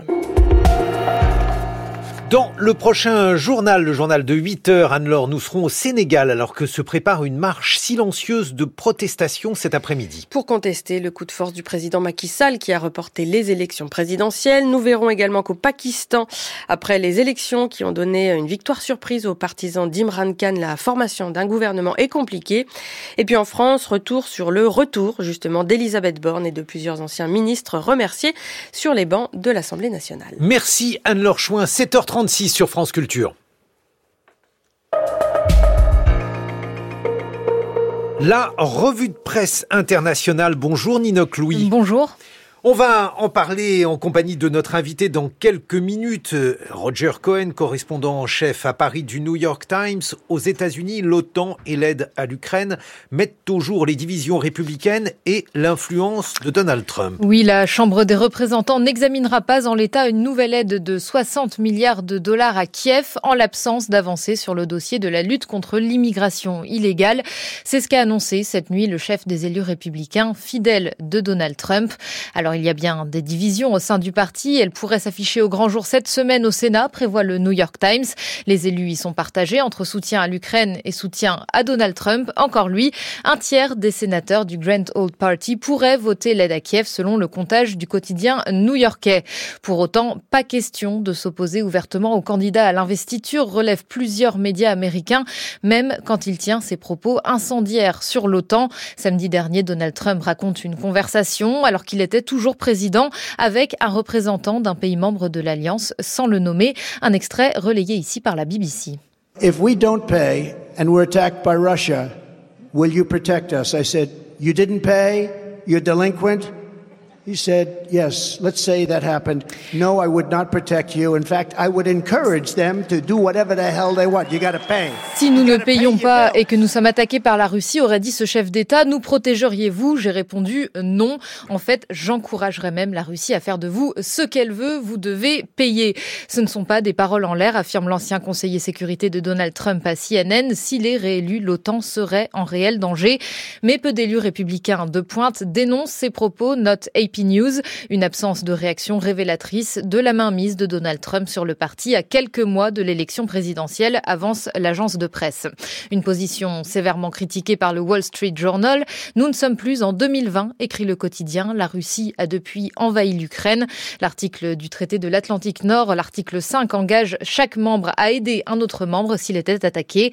La seule fois où il a été invoqué, c'était par la Maison Blanche après le 11 septembre, rappelle le Wall Street Journal. Bon, on va en reparler euh, dans quelques minutes en compagnie de Roger Cohen. Euh, Israël menace d'entrer dans Rafah. La pression internationale s'intensifie pour conclure une trêve dans les combats, Ninok. Un accord serait en discussion avant cette nuit. Joe Biden, les États-Unis veulent éviter une offensive israélienne sur cette ville du sud surpeuplée. Un million et demi de Gazaouis y ont trouvé refuge ces dernières semaines. Les voisins d'Israël, Jordanie et Égypte poussent eux aussi en faveur d'une trêve. Le Caire craint en effet que l'objectif réel de cette offensive à Rafah soit de forcer les Gazaouis à franchir la frontière du Sinaï, écrit Lorient le jour. Un afflux de population difficile à gérer. Pour contraindre Israël a cessez-le-feu. L'Égypte met donc les accords de Camp David dans la balance, relate Associated Press. Le Caire serait prêt à les suspendre avec le risque de se retrouver entraîné dans le conflit, prévient, prévient l'agence de presse américaine. Mais cet assaut est-il vraiment imminent? Arrête en doute. Cette opération mobilisera des brigades entières et pourrait durer des semaines, voire des mois, lit-on dans le quotidien israélien. Or, l'armée israélienne n'a jamais eu aussi peu de troupes déployées dans la bande de Gaza depuis trois mois. Rien ne semble avoir été discuté avec l'Égypte. Alors pourquoi ces annonces? Selon Haaretz, elles sont en réalité destinées à la société israélienne, de moins en moins confiante en la capacité de Netanyahou à venir à bout du Hamas. Il souhaite donc faire passer ce message. Je suis déterminé à obtenir une victoire totale et je suis le seul à pouvoir y arriver. Mais si opération il y a, avant Haaretz, elle n'aura rien à voir avec la volonté du Premier ministre israélien, plutôt avec une stratégie établie depuis longtemps par l'armée. Autrement dit, la date et les modalités de l'offensive sur Rafah sont certainement fixées depuis plusieurs semaines. Et puis on termine avec le Canada, Ninok, où une mère de famille est poursuivie par la justice pour avoir prétendu que ses filles sont inuites. Voilà quelques jours, Karima Manji a reconnu devant les juges avoir menti. Ses deux filles, surnommées les Gill Sisters par la presse canadienne, ne sont pas autochtones, contrairement à ce que toutes les trois prétendaient. En 2016, Karima déclare avoir adopté ses filles nées d'une femme Inuk. Enregistrées donc comme Inuit, les sœurs Gill ont alors pu toucher près de 160 000 dollars canadiens de bourses diverses pour financer leur éducation, relate Radio-Canada. Seulement voilà, les jeunes femmes âgées aujourd'hui de 25 ans n'ont aucune ascendance autochtone. Karima Manji est bien leur mère biologique. Cette affaire est loin d'être un cas isolé. En décembre dernier, CBC News consacre un documentaire à la chanteuse Buffy Sainte-Marie, très connue au Canada, fervente défenseuse des droits autochtones et elle-même issue d'une Première Nation. Enfin, selon ses dires, car l'enquête diffusée en français par Radio-Canada assure qu'elle est en fait née de parents italiens et qu'elle a menti. En 60 ans de carrière, elle accumule un nombre impressionnant de récompenses réservées aux artistes autochtones. Elle incarne en quelque sorte l'image de la chanteuse amérindienne. Je suis sûre que cette image a propulsé sa carrière et sa visibilité à une époque où s'éveillait la conscience nationale au sort des Autochtones. À chaque révélation de ce genre, comme on vient de l'entendre, les Autochtones dénoncent une appropriation de leur identité, ultime étape du colonialisme pour cette avocate citée par APTN News, principal média autochtone canadien. Mais aussi appropriation des aides financières et des opportunités éducatives mises à leur disposition pour tenter de combler les inégalités abyssales dont les jeunes autochtones du Canada sont victimes. Les deux sœurs Gill, elles, vont finalement échapper aux poursuites judiciaires. Elles assurent avoir tout ignoré de la supercherie mise en place par leur mère. Cette dernière sera jugée en juin prochain. Merci Nino Clouy pour euh, cette revue de presse internationale. On reste à l'étranger. Dans quelques secondes, on va évoquer la présidentielle américaine. France Culture. L'esprit d'ouverture. Le styliste Jean-Charles de Castelbajac est né au Maroc. Il a parcouru le monde pour devenir artiste et créateur d'une mode drôle et subversive. Moi, je veux être artiste, ou je veux faire de la mode, je veux dessiner. Et elle me dit, ça va pas du tout. Euh, pas du tout, du tout. Il raconte sa jeunesse en pension stricte, ses liens avec le punk en Angleterre et New York. À voix nue, Jean-Charles de Castelbajac, cette semaine à 20h sur France Culture, franceculture.fr et l'appli Radio France. 7h43. Les matins de France Culture. Guillaume Erner. La présidentielle américaine suscite doutes et inquiétudes. Doutes parce que Joe Biden semble euh, aujourd'hui désorienté parfois sur certaines vidéos et dès lors la question de l'âge du capitaine se pose. Inquiétude parce que Donald Trump euh, est euh, l'auteur de déclarations qui sont en tout point conformes au style de Donald Trump, comme récemment au sujet de l'OTAN. On vient de l'entendre dans la revue de presse internationale. Bonjour Roger Cohen. Bonjour Guillaume. Vous êtes correspondant en chef à Paris du New York Times. Est-ce que vous avez plutôt des doutes ou des inquiétudes, vous? Pas plutôt des inquiétudes.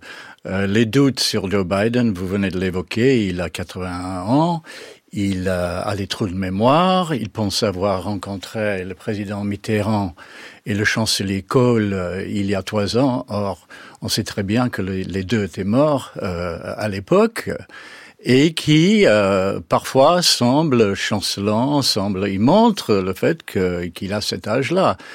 Ceci dit, il a quand même eu une présidence euh, assez solide et il n'a pas, à mon avis, assez de crédit pour ce qu'il a fait du point de vue de l'économie, sa gestion de la guerre en Ukraine, etc., rétablissant la réputation des États-Unis au niveau international après Donald Trump.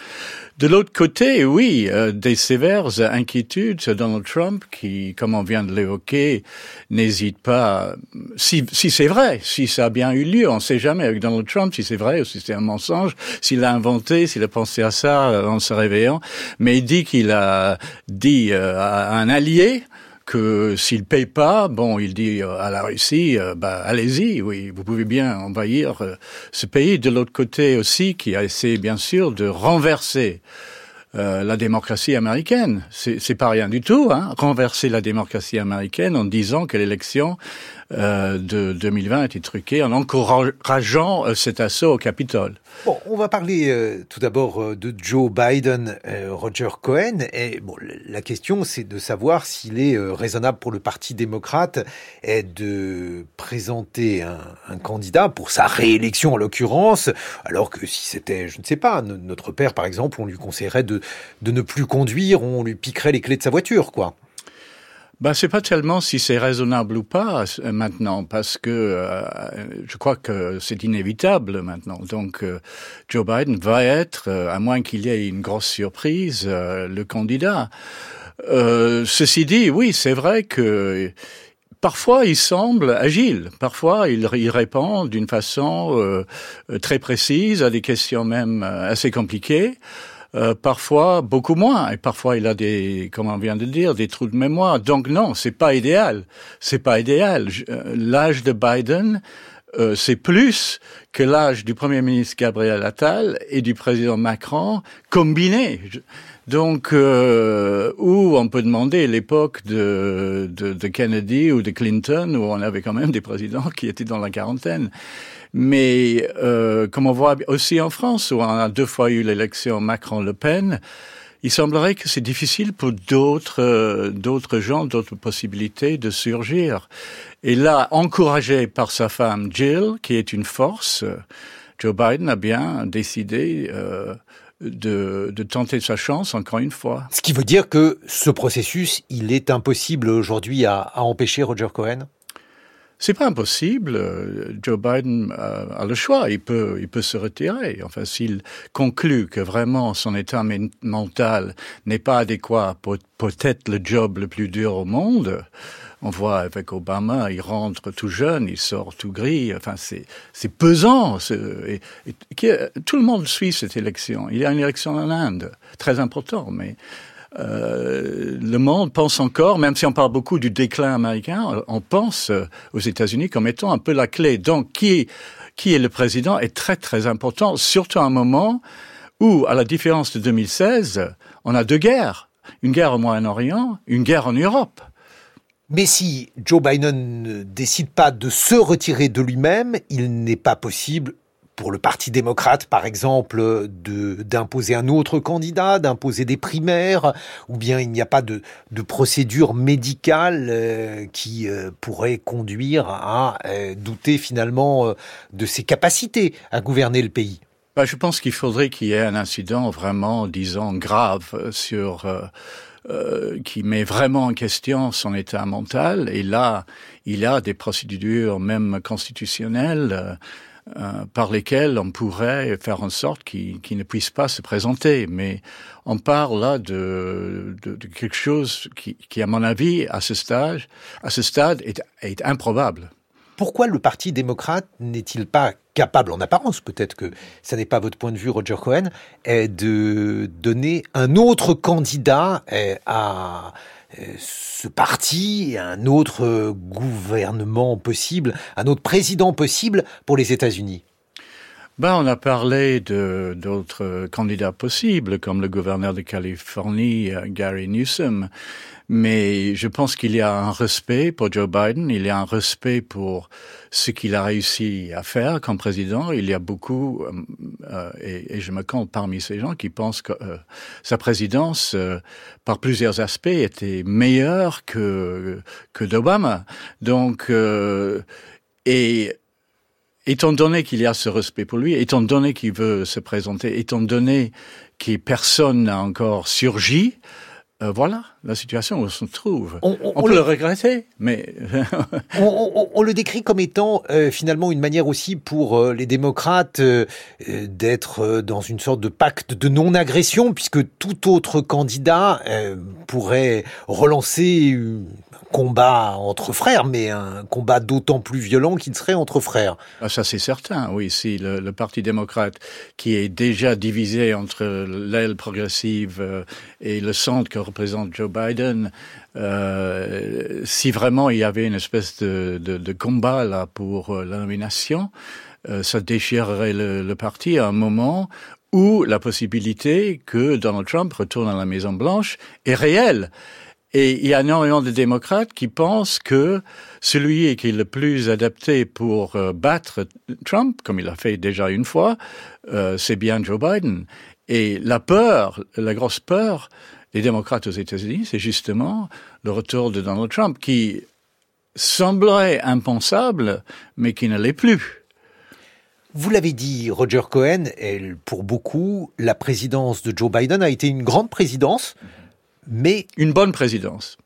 Bonne, grande, euh, grande pour vous me semble euh, peut-être trop. Euh, c'est pas Lincoln, c'est pas euh, Roosevelt, mais euh, une bonne présidence, solide, je dirais. Euh, bon, on peut parler de comment les États-Unis euh, s'est retiré de l'Afghanistan. C'était, c'était chaotique, mais c'est fait. Euh, mais sur l'Ukraine, sur l'économie, euh, sur euh, des réformes euh, aux États-Unis, l'infrastructure, etc. Je pense qu'il a été solide. Et à la différence d'Obama, il a su faire des coalitions pour faire passer des, des, des, lois. Et là encore, on voit les républicains divisés sur, justement, on a beaucoup parlé du fait que l'Amérique ne va plus soutenir l'Ukraine. Or, on voit que, comme souvent avec les États-Unis, c'est un peu plus compliqué qu'on ne le pense. L'économie va très bien Va bien. Oui, va bien. Enfin, l'inflation baisse, euh, très peu de, chômage. Euh, vous savez, c'est toujours. Euh, j'ai déjà un certain âge. On a, on a, parlé tant de fois du déclin inévitable des États-Unis, mais il n'y a aucun pays au monde qui a la capacité de se renouveler qu'a les États-Unis. Et donc c'est toujours un peu dangereux de dire, ben voilà, euh, maintenant c'est l'époque de la Chine où euh, il faut se méfier un peu de, de, de penser que voilà, les États-Unis euh, c'est le passé. Bien sûr, Roger Cohen, mais le problème c'est que même si cette présidence est considérée comme une bonne présidence avec oui. un certain nombre de, de résultats, beaucoup d'Américains en doutent. Oui, ils doutent, ils doutent parce que pour quelqu'un de 25 ans, ce vieillard, euh, voilà, euh, il, il, il, se sent euh, assez aliéné de cette, enfin, tous les développements technologiques. Je suis loin d'être sûr que le président Biden com comprend comment exactement fonctionne euh, le monde aujourd'hui. Euh, Moi-même, j'étais éditorialiste pendant 13 ans du New York Times et à un moment donné, je me suis rendu compte que pour comprendre le monde de quelqu'un euh, de moins de 30 ans, euh, j'avais pas tellement... Euh, C'était pas mon monde, quoi. Donc, je pense pour Biden, oui, il y a ça. Bon, le c'est quoi la politique euh, aujourd'hui? C'est la politique de l'émotion, c'est la politique de la distraction, c'est la politique de la communication. Gabriel Attal le, le sait très bien. Or, euh, Biden, comme euh, personnalité publique de cette manière-là, c'est quelqu'un qui a des stratégies. Et il n'a pas tellement la tactique de chaque jour euh, que demande euh, sur les réseaux sociaux euh, le monde d'aujourd'hui. Donc c'est quelqu'un de lointain, de trop conservateur souvent pour les jeunes, de distant. Et en le regardant, on s'amuse pas autant qu'on s'amuse en regardant Donald Trump. Est-ce que ce n'est pas certain que lorsqu'on a Donald Trump à la Maison Blanche, on s'amuse véritablement? Je sais pas, je vous pose la question, Roger Cohen. on, s'amuse et on va vers le précipice. Je veux dire, euh, Donald Trump a maîtrisé, euh, comprend très bien le fait que s'il y a une avalanche euh, d'informations, de trucs, moi-même, je me souviens, j'avais du mal vendredi de me souvenir ce qu'il y avait qu'il avait dit qui m'avait euh, euh, fâché, euh, outrancé le mardi. Enfin, c'était impossible, c'est impossible. J'ai regardé ce matin les titres du New York Times. Il y en avait huit, je crois. Les premiers, tous, avec ce nombre de cinq lettres, T-R-U-M-P. Oui, c'est partout. Il, on est bombardé. pour Et votre donc, journal. Euh, il réussit là où Biden ne réussit pas. Oui, il a été formidable pour votre journal. Il a relancé euh, bah non la presse nous, américaine. Et, euh, aussi pour le Washington Post qui a eu beaucoup de mal. Au moins nous, on, on, on, parce que nos, nos, souscriptions vont très bien, on, a survécu à la fin du Trump bump, comme on disait. Mais euh, pour beaucoup de journaux, ça a été difficile. Oui, les gens sont fascinés, les gens sont hypnotisés, euh, les, mais euh, il faut dire que qu'on a eu de la chance, je pense, entre 2016 et 2020. Là, il y a deux guerres. Là, c'est extrêmement dangereux. En plus, maintenant, avec une Cour suprême, une Cour suprême qui est dans sa poche, avec un ego s'il est réélu, dirait bon, ils ont essayé avec main de procès, mais je suis retourné. Il n'avait déjà pas beaucoup encore, de difficultés encore, dans ce domaine-là. Oui, encore plus dangereux à mon avis. On se retrouve dans une vingtaine de minutes. Roger Cohen, je rappelle que vous êtes correspondant en chef à Paris du New York Times. Vous serez rejoint par Alexandra Dehoup Schaeffer, senior vice-president pour les questions géopolitiques au German Marshall Fund. Et on reviendra notamment sur les dernières déclarations de Donald Trump au sujet de l'OTAN. 7h56. 6h30, 9h, les matins de France Culture. Guillaume Erner. Et tout de suite, nous retrouvons Aurélie Jean pour son biais Science et Tech. Bonjour Aurélie. Bonjour Guillaume. Aujourd'hui, vous vous demandez si un algorithme peut nous trouver le grand amour. Bah oui Guillaume, en cette veille de Saint-Valentin, je me sentais obligée d'aborder le sujet de l'amour au temps des algorithmes. Alors fini le temps des messages écrits sur des petits bouts de papier, des gravures sur les tables de salle de classe en bois que j'ai connu par ailleurs, ou encore des soirées entre amis où on fait la rencontre de celui ou celle qui nous donne des papillons dans le ventre. Alors bien évidemment j'exagère, hein, certains de ces moments existent encore, mais un acteur supplémentaire est entré en scène depuis quelques années déjà, l'algorithme. Et oui Guillaume, en 2024 on se rend compte entre autres sur les applications de rencontres Plus exactement, en 2023, les couples français se sont principalement formés via des amis en commun, sur leur lieu de travail et sur ces fameuses applications. Alors en pratique, sur ces applications se crée un profil avec de belles photos, une punchline qui claque ou encore une petite bio qui nous décrit sous le meilleur angle. L'algorithme de ces applications, dit algorithme de matching, analyse alors ces informations et bien d'autres pour nous suggérer des profils de femmes ou d'hommes qui sont censés nous plaire. Bon, mais savons-nous, Aurélie, comment fonctionnent ces algorithmes? Écoutez, c'est difficile à dire, Guillaume, puisque ces applications ne partagent pas leur sauce secrète censée mettre du piment dans nos vies sentimentales et sexuelles. Cela étant dit, imaginons ensemble comment cet algorithme fonctionne.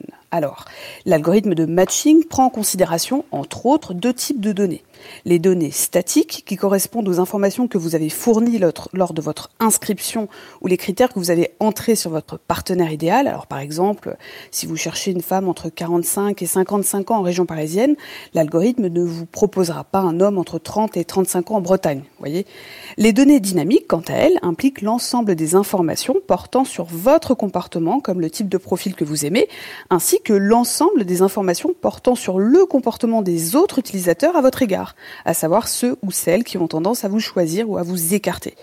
L'algorithme de suggestion de profil fonctionne peut-être également sur des classes de profils qui se ressemblent et qui ont matché dans le passé pour qu'en théorie, deux personnes appartenant à cette même classe aient une forte probabilité de se plaire. Mais alors Aurélie, est-ce que ces applications de rencontres nous font rencontrer le grand amour? Eh bien non Guillaume, je suis désolée l'amour n'est pas mathématisable dans l'absolu, parce que l'amour a ce quelque chose d'irrationnel, d'incapturable, d'ambigu dont les signaux faibles et forts ne seront jamais capturés dans leur totalité par un algorithme. Et c'est tant mieux. Alors qu'on s'entende, hein. on connaît tous des couples qui se sont créés sur ces applications de rencontres et qui se sont mariés. Mais cela ne devrait en aucun cas devenir un biais de confirmation. Alors faut-il renoncer à utiliser ces applications de rencontres? Alors pas du tout, je n'ai jamais dit ça, au contraire, vous êtes libre de faire ce que vous souhaitez. En revanche, il faut comprendre les tenants et les aboutissants de ces applications pour en comprendre les limites et ainsi capturer ce qu'elles peuvent faire pour nous. Grâce à ces applications, on peut vivre des rencontres amicales, des soirées sans lendemain, des histoires même de courte durée et parfois de belles histoires d'amour. Mais on peut aussi perdre son temps. Pour aller plus loin, je dirais que le grand amour, ou l'amour parfait, ne peut pas se trouver par un calcul algorithmique car ce n'est pas un concept absolu, mais relatif à un moment de vie et qui nécessite de l'expérience et donc parfois des ruptures. Je veux croire que les relations que nous avons eues dans le passé ont eu raison d'exister en nous permettant de grandir, de mieux nous connaître et savoir ce que nous voulons et ce que nous ne voulons pas chez l'autre et au sein d'une vie à deux.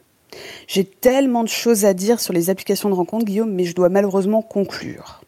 Tout compte fait, je pense ne pas me tromper en affirmant, tout en paraphrasant le philosophe Pascal, que l'amour a ses raisons que les algorithmes ignorent. Merci Aurélie Jean. Et alors si vous cherchez une journaliste, par exemple 30 ans, avec euh, une écharpe imprimée léopard, eh bien elle va vous présenter immédiatement le journal de 8 heures.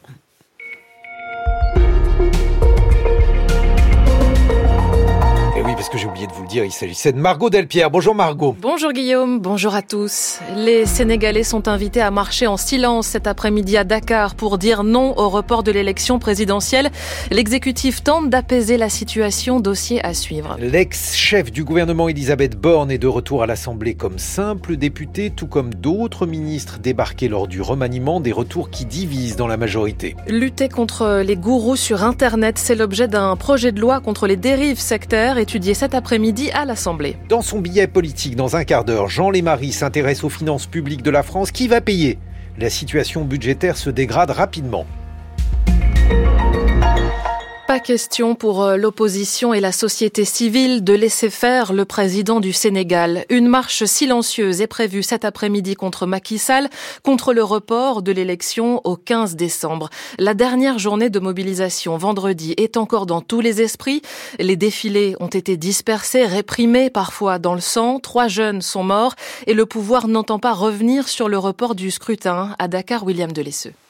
La place du marché de Koloban entre vendeurs et embouteillages, c'est aussi un lieu pour parler politique. Tout le monde dit Macky Sall, on n'aime plus Macky Sall. C'est lui qui va reculer. Le sujet, participer ou pas aux manifestations. C'est la solution quoi, pour nous pour euh, quand même sortir de ce gouffre. Quoi.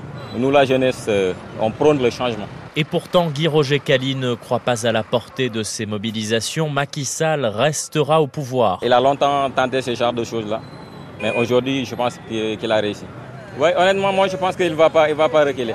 Les dernières manifestations ont été interdites. Le ministre porte-parole du gouvernement Abdou Karim Fofana appelle chacun à participer à un dialogue national voulu par le président. Le plus important, c'est qu'on sache qu'on est dans une phase critique de notre démocratie. Il nous faut s'asseoir, discuter. Et le président de la République a fait cet appel pour l'apaisement, pour l'inclusivité, la transparence des élections. Sous la pression de la communauté internationale, le pouvoir multiplie les mains tendues ces derniers jours. Pas convaincu, l'opposition et la société civile maintiennent leur appel à manifester. Et parmi les signes d'apaisement montrés par l'exécutif sénégalais, le rétablissement de la diffusion d'une chaîne de télé privée, la possibilité d'avancer la date de l'élection ou d'un intérim à la tête de l'État à partir du 2 avril. Des manœuvres politiques avant tout pour éteindre l'incendie que le président a lui-même allumé, explique Maurice Soudiac-Dion, professeur de sciences politiques à l'université Gaston Berger de Saint-Louis au Sénégal.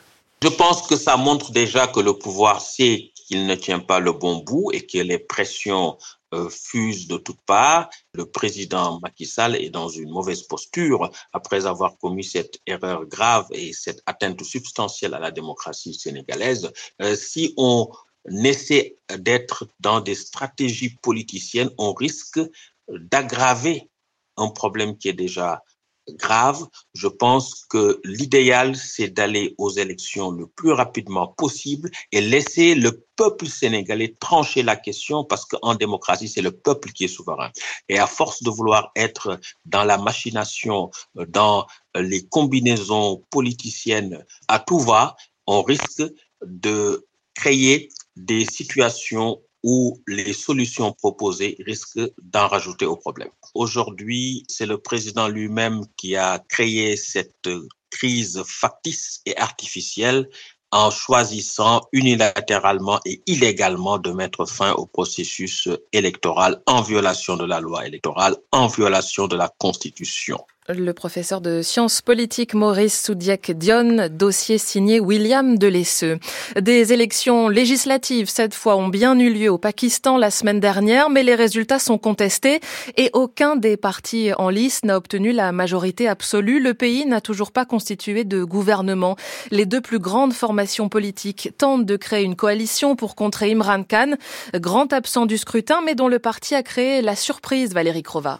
Les tractations vont bon train entre la Ligue musulmane du Pakistan, le parti de l'ancien Premier ministre Nawaz Sharif, et celui de Bilawal Bhutto, le parti du peuple pakistanais, pour former une majorité parlementaire.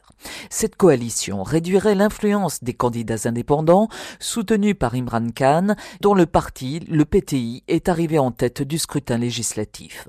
L'ancienne star du cricket qui dirigea le pays de 2018 à 2022 s'est mise à dos la puissante armée pakistanaise bien que condamné à de lourdes peines de prison pour trahison et corruption, sa popularité reste intacte, notamment chez les jeunes qui représentent près de la moitié des électeurs.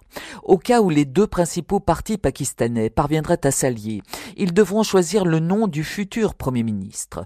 Pour l'heure, chacun mise sur son propre candidat, Nawaz Sharif, le favori de l'armée, ou Bilawal Bhutto. S'il était désigné, ce dernier deviendrait à 35 ans le plus jeune chef de gouvernement du Pakistan Après le mandat exercé par sa mère Benazir Bhutto. La future majorité parlementaire aura du pain sur la planche entre le surendettement, l'inflation, le chômage, les risques sécuritaires. Le Pakistan est face à des défis que seul un gouvernement stable permettra de relever, insistent les analystes. Valérie Crova, le directeur de la CIA est attendu aujourd'hui au Caire pour de nouveaux pourparlers. Y aura-t-il bientôt un arrêt des combats dans la guerre entre Israël et le Hamas à Gaza? La pression internationale est de plus en plus forte. Le président Joe Biden affirme que les États-Unis travaillent à un accord de libération des otages toujours retenus dans l'enclave avec une pause d'au moins six semaines. Ce matin, la Chine appelle Israël à stopper son opération militaire à Rafah dans le sud du territoire où sont massés près d'un million et demi de Palestiniens selon l'ONU. L'Arménie et l'Azerbaïdjan, ces deux pays rivaux du Caucase, s'accusent mutuellement de tirs à la frontière. L'Arménie affirme ce matin que deux de ses soldats sont morts. 8h06 sur France Culture, c'est la suite du journal de Margot Delpierre. Elisabeth Borne est de retour aujourd'hui à l'Assemblée nationale, mais cette fois comme simple députée de la majorité. Oui, l'ex-première ministre élue du Calvados découvre le palais Bourbon d'un autre œil, elle qui n'y a encore jamais siégé en tant que parlementaire. En tout, une dizaine d'anciens ministres ou secrétaires d'État reviennent cette semaine à l'Assemblée, la plupart au sein du groupe Renaissance. Certains vont y retrouver leur marque, et notamment les représentants de l'aile gauche macroniste, Olivier Véran, Olivier Dussopt ou encore Clément Beaune, face à une majorité pas tout à fait convaincue, Rosalie Lafarge. Officiellement, chez Renaissance, ils sont tous très attendus, considérés après leur expérience gouvernementale comme une chance pour le groupe. Logistiquement, c'est un casse-tête pour leur trouver des bureaux, un siège en commission, déterminer leur place dans l'hémicycle, en général bien devant, quand leurs suppléants pouvaient siéger à l'inverse loin derrière. Mais c'est surtout politiquement que cela fait grincer des dents. Certains voient déjà Clément Beaune, Olivier Véran et Olivier Dussopt s'activer en coulisses pour tenter de structurer l'aile gauche. Il n'y a pas de destin individuel. Un risque balayé par le président du groupe Renaissance, Sylvain Maillard. Ça ne veut pas dire que les uns ou les autres n'ont pas des envies. Mais en réalité, il n'y a qu'un fonctionnement collectif qui permet de pousser vos idées.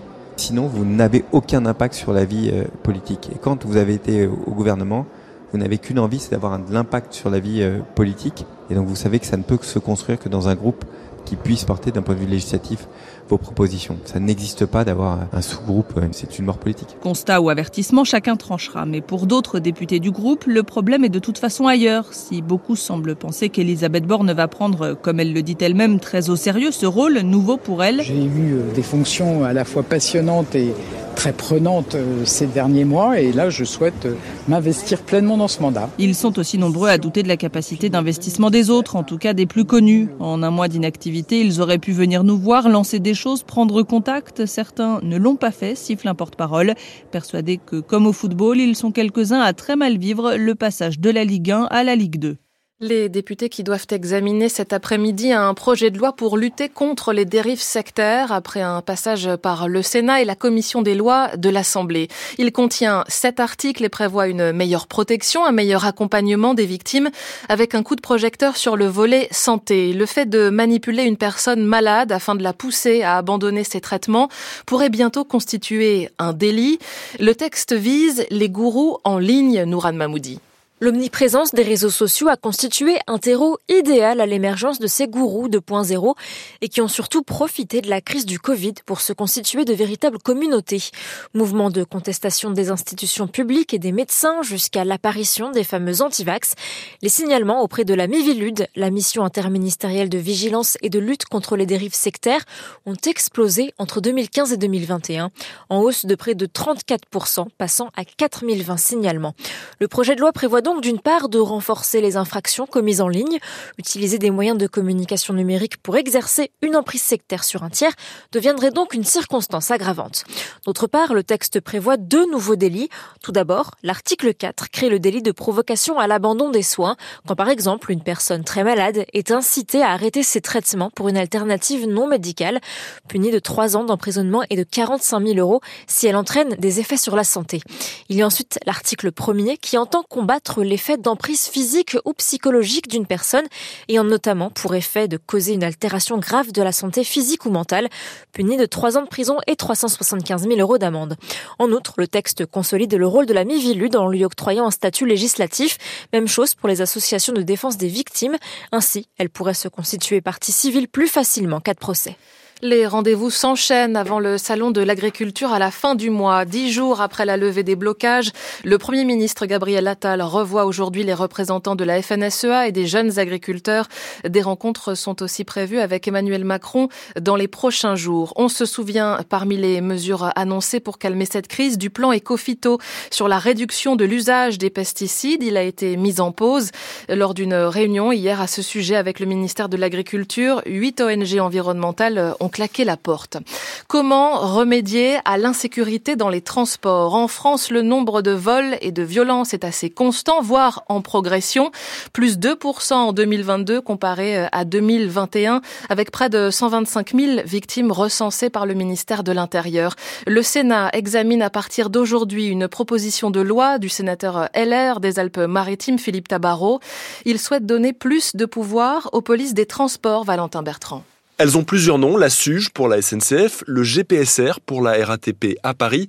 Aujourd'hui, la plupart des opérateurs de transport sont dotés d'une police, mais leur fonctionnement reste cloisonné, regrette le sénateur Philippe Tabarot. Sur la gare du Nord où je me suis rendu, euh, c'est le meilleur exemple, il y a pratiquement neuf forces de sécurité différentes qui interviennent de la sécurité privée au GPSR, à la SUGE, à la police nationale, à l'armée, à la gendarmerie. Il faut que les agents dont je vous parle puissent euh, venir en complément et en complément efficace tout en se protégeant eux-mêmes. Lui veut créer un continuum de sécurité, permettre aux plus de 4000 agents d'intervenir dès le parvis de la gare et si besoin d'empêcher une personne d'entrer.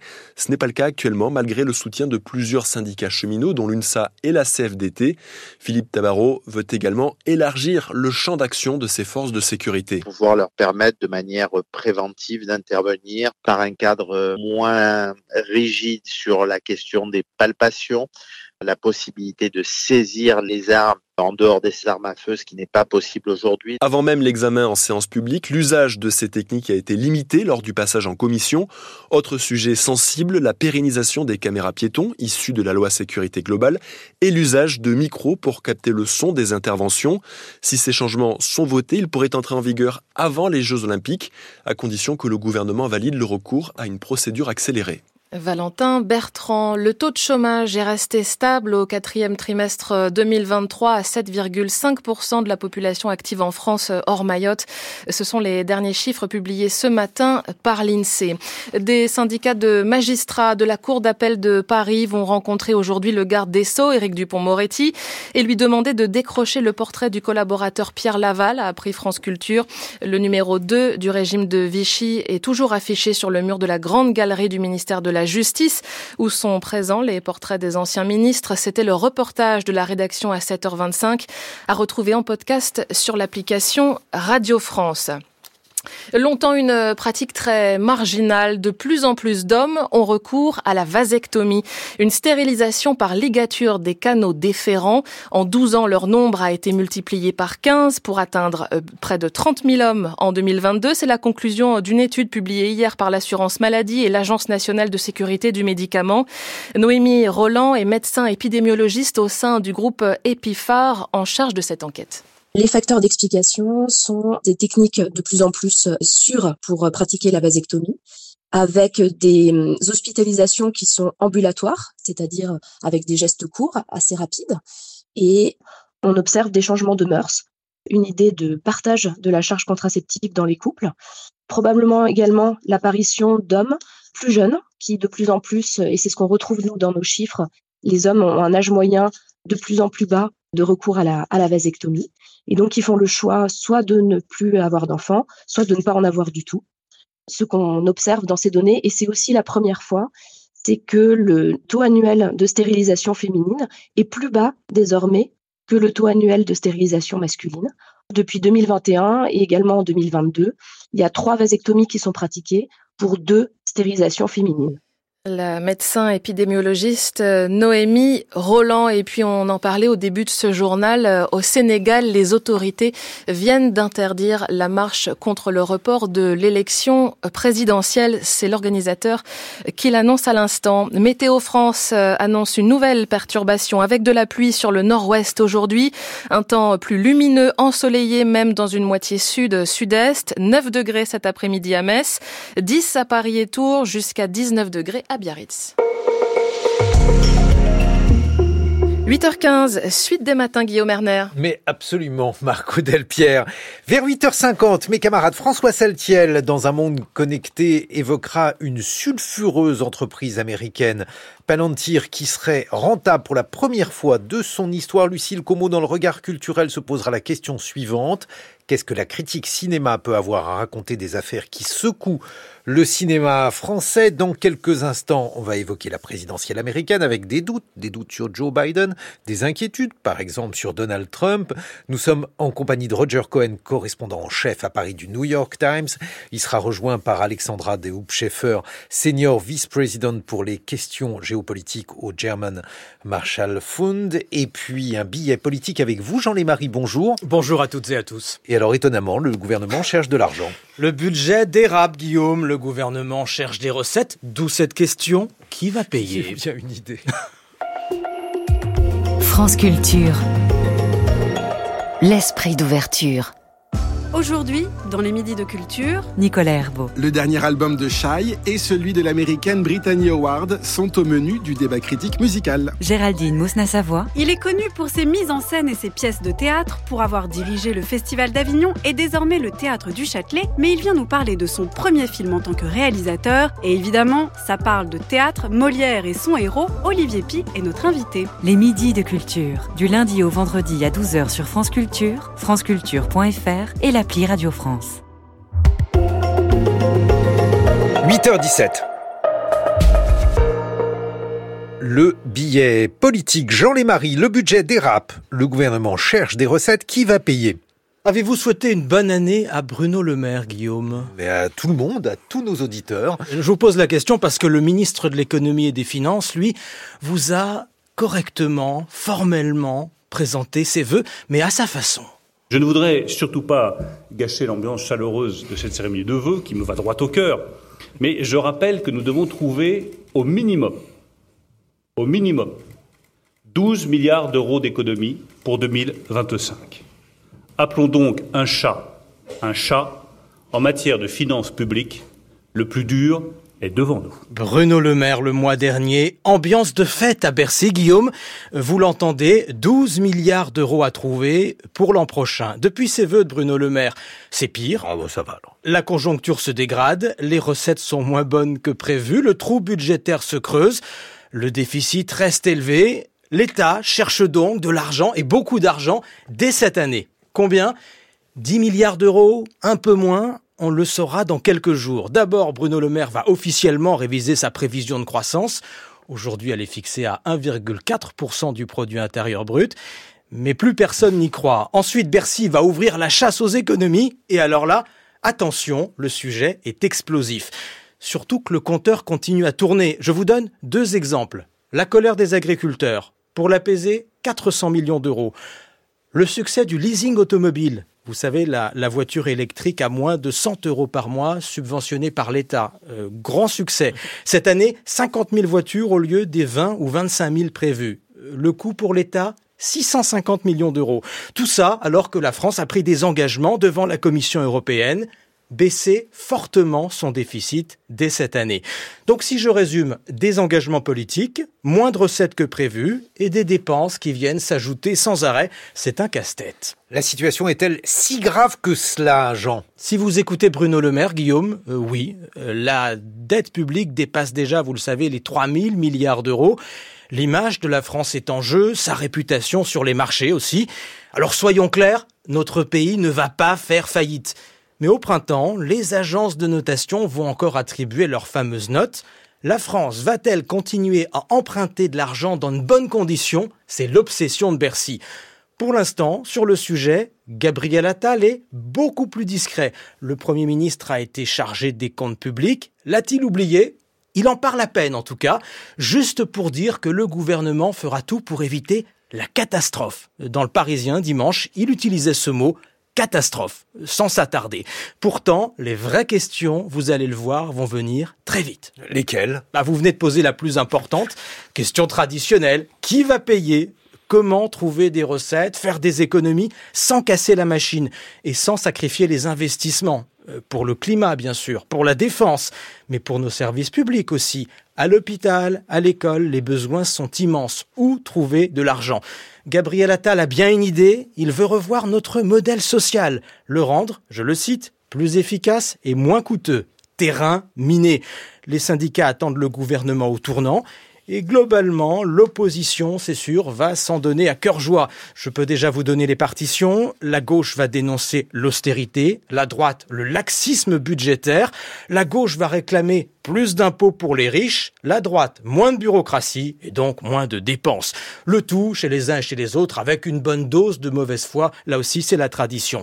Préparez-vous à un débat tendu, en pleine campagne des élections européennes, sinon ce serait pas drôle, et avec une majorité divisée sur ces questions. Le Modem veut toujours taxer les super dividendes. Bercy s'y oppose. Et des symboles comme celui-là, il y en aura d'autres. Qui doit faire un effort? Le défi est économique, les choix politiques. Bon, merci Jean Lémarie pour ce billet politique. Alors en matière de trous budgétaires, euh, l'Amérique a une certaine expérience. On va se tourner donc euh, vers nos camarades américains, 8h21. 6h30, 9h, les matins de France Culture. Guillaume Erner. Et nous évoquons la présidentielle américaine d'août et inquiétude, doute sur euh, l'état de santé de Joe Biden, sa capacité à gouverner le pays, inquiétude sur le retour de Donald Trump, en compagnie d'Alexandra Dehoop-Schaeffer. Bonjour. Bonjour. Vous êtes senior vice-président pour euh, les questions géopolitiques au German Marshall Fund, et nous sommes en compagnie de Roger Cohen, correspondant en chef à Paris du New York Times. Une réaction à ce que vient de dire mon camarade Jean Lémarie sur ces 12 milliards, euh, à trouver 12 milliards d'euros, je crois, hein, pas 12 milliards de dollars, vous trouvez plus facilement de l'argent, Roger Cohen, aux États-Unis. Bah oui, euh, on a eu le quoi qu'il en coûte euh, du président Macron au moment euh, de Covid. Après, Bruno Le Maire lui-même a, a, voulu absolument protéger les familles françaises contre les coûts de l'adaptation énergétique énorme face à la guerre en Ukraine. Maintenant, les agriculteurs. Donc, on dépense, on dépense, on dépense et on réfléchit pas trop à, à comment payer tout ça. Donc, euh, je souhaite bonne chance euh, au Premier ministre Attal si vraiment euh, il veut, il veut faire une réforme de, par exemple, de l'assurance chômage. On a bien vu que quand on a voulu passer de 62 ans à 64 ans, quand le reste de l'Europe est à 67 ans environ pour la retraite, on peut pas dire que la France a très bien réagi. Donc, ma réaction fondamentale, c'est vive la France. Alors ça, c'est pas du jeu, hein, Roger Cohen, parce que j'ai sous les yeux le Wall Street Journal désolé, c'est pas le New York Times, euh, qui explique que le, coût des mesures écologiques de Joe Biden s'envole, euh, rien que pour euh, l'acte, l'Inflation Reduction Act, l'IRA, adopté en 2022, 271 milliards de dollars de réduction d'impôts. Ben oui, euh, ben je pense que plus sérieusement, et on le voit en Europe aussi, il y a une tension forte entre le besoin des réformes écologiques, les réformes dites vertes, et puis le coût, le coût euh, pour les, les, les gens. Et en France, on vit ça actuellement très difficilement parce que euh, ces adaptations, la voiture électrique par exemple, même avec les subventions de l'État, c'est cher évidemment, euh, c'est cher et donc on voit à quel point ces investissements aujourd'hui euh, sont nécessaires. Des investissements aussi dans le domaine de la défense. Et là, je me tourne plutôt vers vous, Alexandra Dehoop-Schaeffer, les déclarations de Donald Trump euh, qui évoquaient donc une conversation avec le président d'un pays qui, semble-t-il, rechignait à payer la facture de l'adhésion à l'OTAN. Quel président, d'après vous? Écoutez, euh, moi, j'ai une hypothèse. Je pense que c'était potentiellement Angela Merkel. Euh, mais euh, au-delà de ça, en fait, moi, les déclarations de, de, Trump ne m'ont pas du tout surprise. Je veux dire, c'est dans la parfaite continuité de ce qu'il a toujours dit sur l'alliance atlantique, c'est-à-dire qu'il a une, une vision purement transactionnelle de l'alliance. Il voit avant tout ce que l'alliance coûte aux États-Unis et pas ce dont les États-Unis bénéficient que d'être membre de cette euh, de cette alliance. Euh, moi, ce qui m'a en fait euh, gêné dans cet épisode, c'est la réaction euh, européenne. Quand on est face en fait à quelqu'un comme Trump, c'est-à-dire en fait un, un, harceleur, un bully comme on dit aux États-Unis, la meilleure réaction c'est la non-réaction. Euh, là, ce qu'on a vu, c'est un déferlement de réactions euh, euh alors allemandes, Scholz, en France ici, euh, la Commission européenne, Borrell, le secrétaire général de l'OTAN. tout ça en n'étant pas du tout organisé ni coordonné, c'est pas c'est pas une surprise.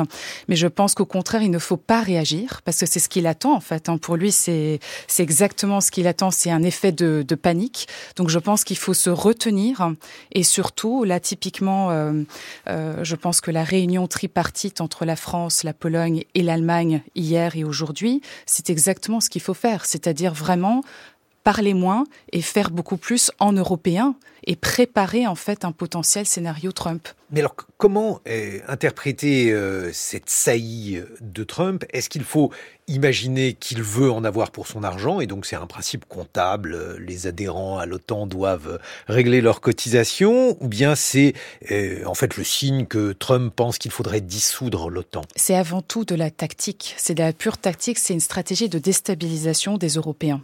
Euh, et d'ailleurs, ça a fonctionné euh, sous son précédent mandat, c'est-à-dire que sous sa présidence, les Européens ont effectivement dépensé beaucoup plus sous la pression de, Donald Trump. Donc c'est une espèce de stratégie de, chantage.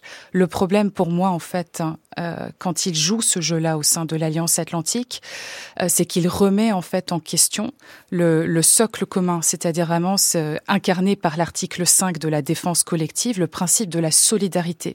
C'est-à-dire qu'une alliance ne fonctionne que si le comportement de l'ensemble des États membres est prévisible, et notamment en cas de guerre ou de conflit, c'est-à-dire que tous les États s'engagent à venir au secours d'un État qui serait attaqué par un autre.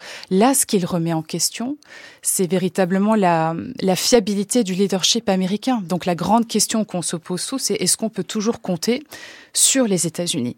Et, et, donc ça, c'est un facteur de déstabilisation. Euh, il joue énormément là-dessus, mais encore une fois, euh, on se rend compte en fait que la guerre en Ukraine nous a ramené en arrière par rapport à des efforts et des avancées qu'on avait fait en termes de, je dirais pas d'autonomie stratégique, mais en tout cas de réfléchir entre Européens à comment renforcer nos capacités de défense. Cette guerre en Ukraine nous a rendus encore plus dépendants des États-Unis.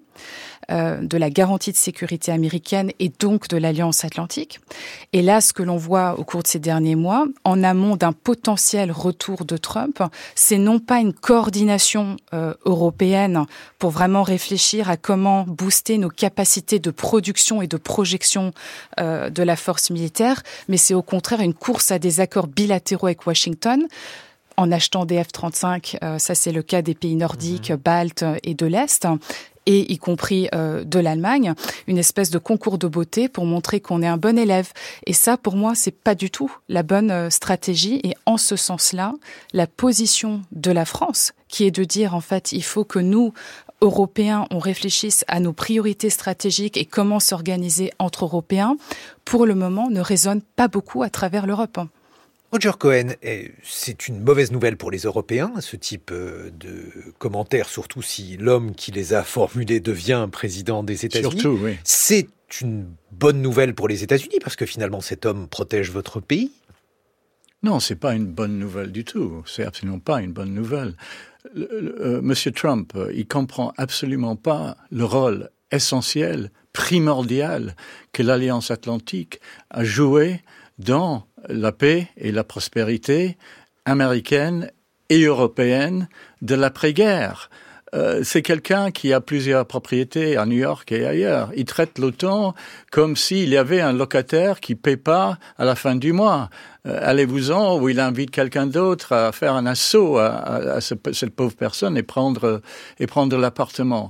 On parlait tout à l'heure du fait que le président Biden a évoqué euh, Mitterrand et Kohl et s'est trompé euh, sur le fait qu'il les ait pas évidemment rencontrés en 2021. Or, Trump, vous pensez qu'il sait qui est Mitterrand ou qui est Kohl? Non, il a absolument aucune idée de qui c'est. Il n'a aucun sens historique. Donc euh, défaire l'alliance, qui d'ailleurs serait pas du tout simple. Hein, c'est pas que M. Trump peut se réveiller un jour et dire non, on se retire. Ça se se passe pas comme ça. Mais c'est quelque chose euh, d'une extrême gravité. Hein. Alexandra de Schaeffer, est-ce qu'il voudrait donc maintenir l'alliance avec euh, d'autres règles de fonctionnement? Est-ce qu'il est véritablement aussi menaçant qu'il y paraît? Parce que finalement, si on fait un, bilan eh, de la politique extérieure de, Donald Trump, est-ce qu'il a véritablement créé des dommages ou alors des dommages plus importants que ce que fait Joe Biden, puisqu'il y a eu le, le retrait euh, euh, d'Irak qui a été fait de manière euh, extrêmement chaotique. Euh, il y a la guerre au Proche-Orient qui n'est pas arrêtée par les mm. États-Unis. Bref, euh, là aussi, qu'en dire? Alors moi, je, je pense très sincèrement que Trump euh, ne, ne, se retirera pas de ne retirera pas les États-Unis de l'OTAN, euh, qu'il ne se retirera pas non plus euh, des enjeux de sécurité de défense européenne. Euh, d'ailleurs, factuellement, euh, il faut reprendre les, les, faits. Sous son mandat, c'est sous son mandat que les États-Unis ont augmenté le plus la présence des troupes américaines sur le sol européen, en renforçant notamment la présence en Pologne et sur le flanc est. Donc, dans les faits, il a même renforcé la présence militaire américaine en Europe sous son mandat. Mais euh, L'Afghanistan L'Afghanistan, oui. Alors effectivement, ça, euh, je pense qu'il y avait en fait un accord bipartisan entre démocrates et républicains qu'il fallait fermer ce chapitre de la guerre contre le terrorisme après 20 ans d'opérations qui, en fait, euh, ont été totalement euh, désastreuses. Mais pour l'Alliance Atlantique, ce qui est intéressant de voir, c'est que cette fois-ci, on se prépare plus ou moins. Et notamment le Congrès américain, de manière bipartisane, a fait passer une loi courant décembre qui ne permettrait à aucun futur président américain de retirer mmh. les États-Unis de l'Alliance Atlantique sans avoir obtenu la majorité des deux tiers au Sénat ou passant par une loi. Donc il y a déjà ces barrières législatives qui ont été mises en place. Et puis très sincèrement, je pense que l'OTAN euh, pour les États-Unis, que ce soit sous Trump ou Biden, est en fait euh, un instrument euh, idéal pour assurer, pour affirmer la, la puissance et les intérêts stratégiques américains. Et n'oublions pas aussi que l'Europe, c'est un énorme marché pour vendre les équipements militaires américains. Donc en fait, la dimension aussi business est, est prépondérante dans le logiciel, dans le logiciel Trump. Donc je dirais, mettons un peu de côté euh, sa rhétorique et ne n'alimentons pas euh, cette espèce d'effet de panique qu'il recherche euh, parmi nous euh, Européens. Et au contraire, affirmons-nous euh, par des initiatives qui montrent que nous savons prendre en charge aussi nos propres enjeux de sécurité et de défense. Roger Cohen, parmi les décisions de Donald Trump, les décisions importantes et euh, spectaculaires, il y a eu euh, une montée en pression avec la Chine qui a été significative et celle-ci a été saluée, y compris dans les colonnes de votre journal, le New York Times, ce qui signifie que cette décision-là, finalement, elle est très consensuelle aux États-Unis. Ça, c'est vrai, et je suis d'accord avec Alexandre. Je ne pense pas que qu'un futur président Trump euh, retirerait euh, les États-Unis euh, de l'OTAN. Ceci dit, je pense euh, sincèrement qu'à un moment de, de, grande tension mondiale, différent de ce qu'il y avait en, en 2016, c'est un homme euh, dangereux pour mettre à la Maison Blanche. Prenons la Russie. Euh, Donald Trump n'a jamais montré, je ne connais pas la raison, je ne sais pas s'il y a un compromis, mais devant Poutine, il n'a jamais voulu le confronter de quelque manière que ce soit. Donc, euh, sur l'Ukraine, je ne pense pas que euh, les États-Unis, avec Trump, seraient assez fermes, euh, aussi fermes que, maintenant avec Joe Biden. Et euh, ces décisions sont complètement imprévisibles. La décision qu'il a prise vis-à-vis -vis de l'Iran de retirer les États-Unis de l'accord nucléaire avec l'Iran, ça a été tout à fait négatif. L'Iran aujourd'hui est beaucoup plus proche euh, d'une bombe qu'il qu ne l'était avant. Et euh, il a un effet déstabilisant euh, qu'un moment déjà instable pourrait être très grave pour le monde. Alexandra Dehoop-Schaeffer sur l'Ukraine.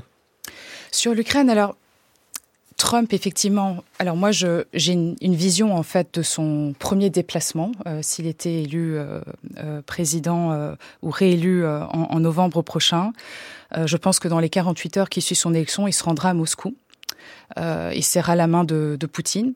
Non. Et puis il ressortira non. en disant j'ai signé un deal. C'est possible.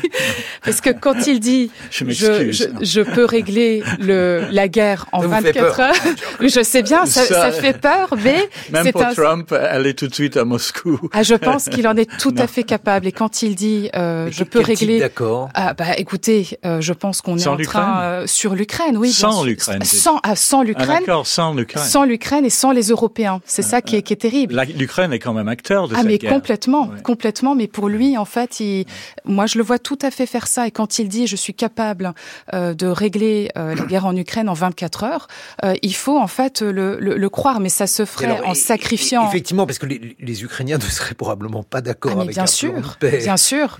Bien sûr. Mais dans, ces conditions. Dans, dans ces conditions, c'est un accord Je suis d'accord avec M. Poutine bilatéral. ne devrait pas exister. C'est, ça, on, on, pourrait. Non, je pense que ce, ce, le scénario vers lequel nous allons, euh, c'est euh, en fait euh, un conflit euh, gelé avec en fait euh, la région du Donbass, le Crimée, c'est-à-dire à peu près 20% du territoire euh, ukrainien en fait qui resterait sous entre guillemets contrôle russe. D'ailleurs, on voit que en ce moment à Washington et dans certaines capitales européennes, on est en train de discuter une forme de négociation mmh. sur ces principes-là. Donc, c'est pas non plus euh, quelque chose de totalement euh, euh, fou, euh, mais ça, ce serait l'objectif de Trump. Et pour la raison que Roger Cohen vient de d'annoncer, de, de, c'est que avec la continuité de la guerre Israël-Hamas, avec effectivement euh, les tensions avec la Chine, la guerre en Ukraine, etc., euh, les États-Unis vont devoir prioriser leur, euh, leurs engagements à l'international.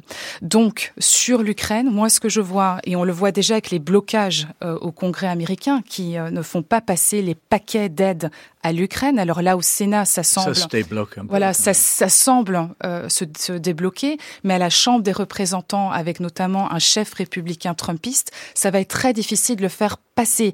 Donc, de toute façon, on est aujourd'hui dans une situation où les États-Unis vont de facto réduire leur aide à l'Ukraine. Et donc les conséquences, ça retombe sur nous, Européens.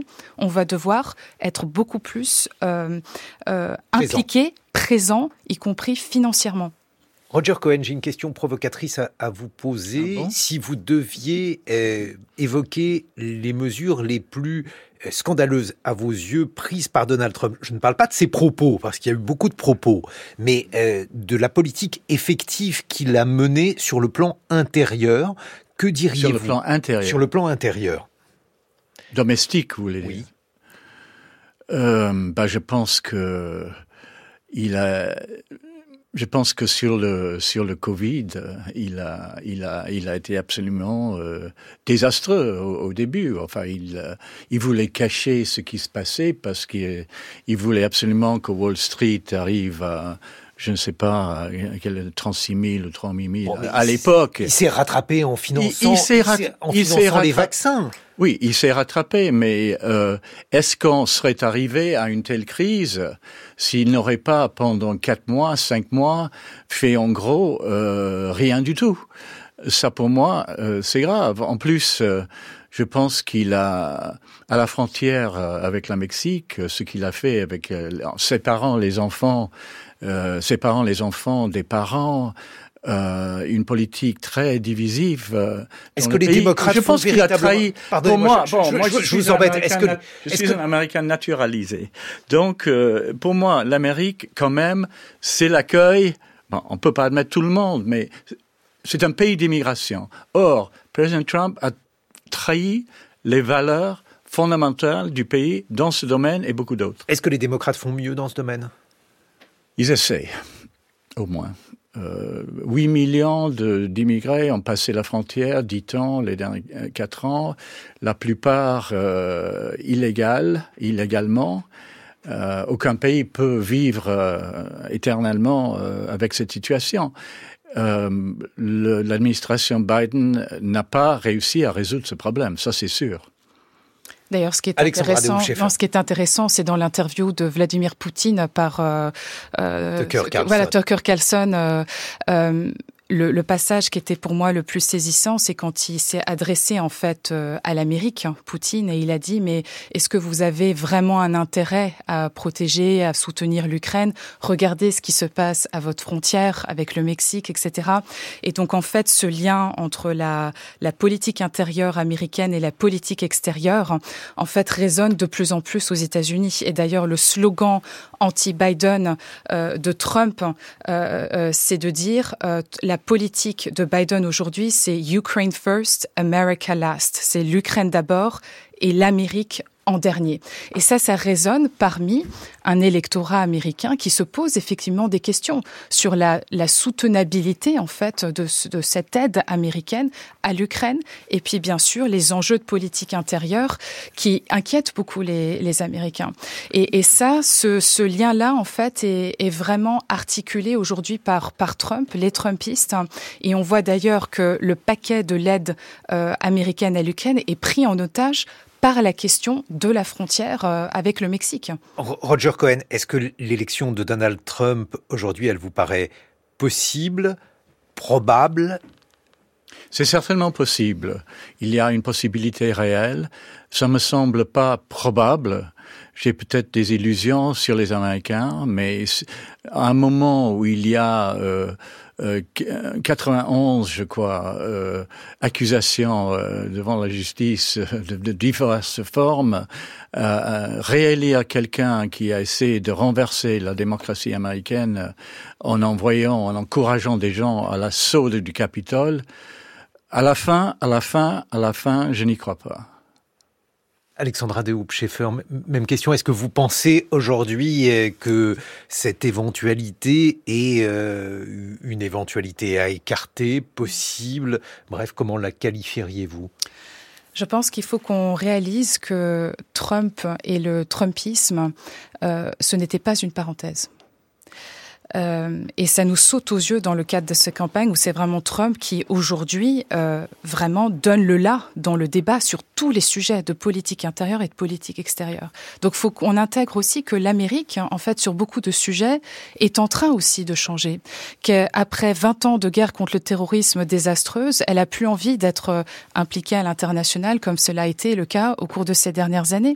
Euh, Qu'il y a une volonté de se recentrer aussi sur la réindustrialisation du pays investir dans les infrastructures américaines. Donc il y a tout euh, un champ, je dirais, de sujets qui est aussi en train de refaçonner la classe politique, l'opinion publique américaine.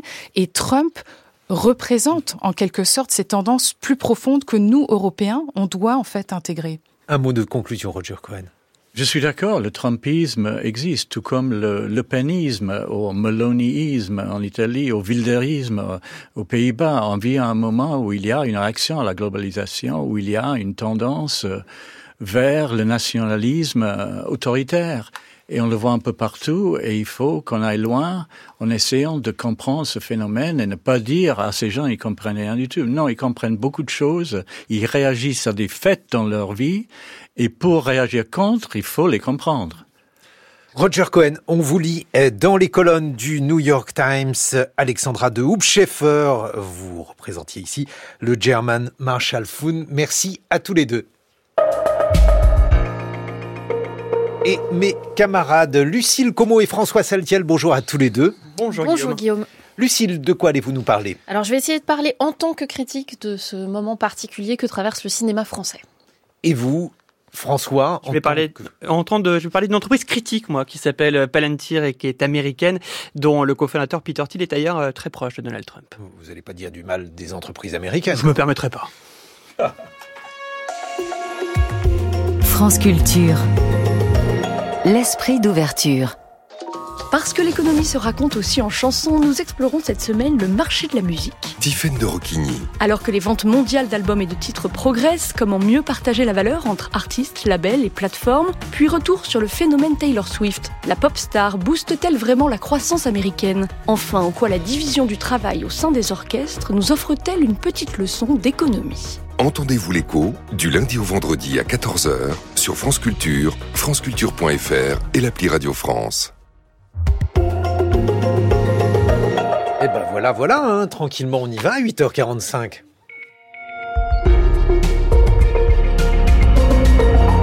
Allez, c'est à vous Anne-Laure Chouin pour le 845, le point sur l'actualité. Bonjour Anne-Laure. Bonjour Guillaume, bonjour à toutes et à tous. Le retour des discussions entre indépendantistes et loyalistes en Nouvelle-Calédonie aujourd'hui, après deux ans de brouille et avant de futures élections provinciales. Et puis le dossier de ce 845 sera consacré à un projet qui associe Mozart et la lutte contre le décrochage scolaire. Le taux de chômage en France, il est resté stable au quatrième trimestre 2023 à 7,5% de la population active en France, hors Mayotte, on le précise. Ces chiffres sont ceux de l'INSEE, qui publie donc ces chiffres aujourd'hui. En détail, au quatrième trimestre, le nombre de chômeurs augmente de 29 000 par rapport au trimestre précédent à 2,3 millions de personnes. De nouvelles discussions se tiennent ce mardi en Nouvelle-Calédonie entre les Kanaks et les élus loyalistes partisans du maintien euh, dans la République. Discussion qui vise à trouver un accord sur l'avenir institutionnel de l'archipel après les trois référendums d'autodétermination et la victoire définitive du non à l'indépendance. C'était il y a deux ans. Le dernier référendum avait de fait mis un terme aux accords de Nouméa de 1998. Il faut donc désormais redéfinir le degré d'autonomie qu'on accorde à la Nouvelle-Calédonie dans la Constitution française et c'est l'objet des discussions d'aujourd'hui qui pourraient, Stéphane Robert, déboucher sur un accord.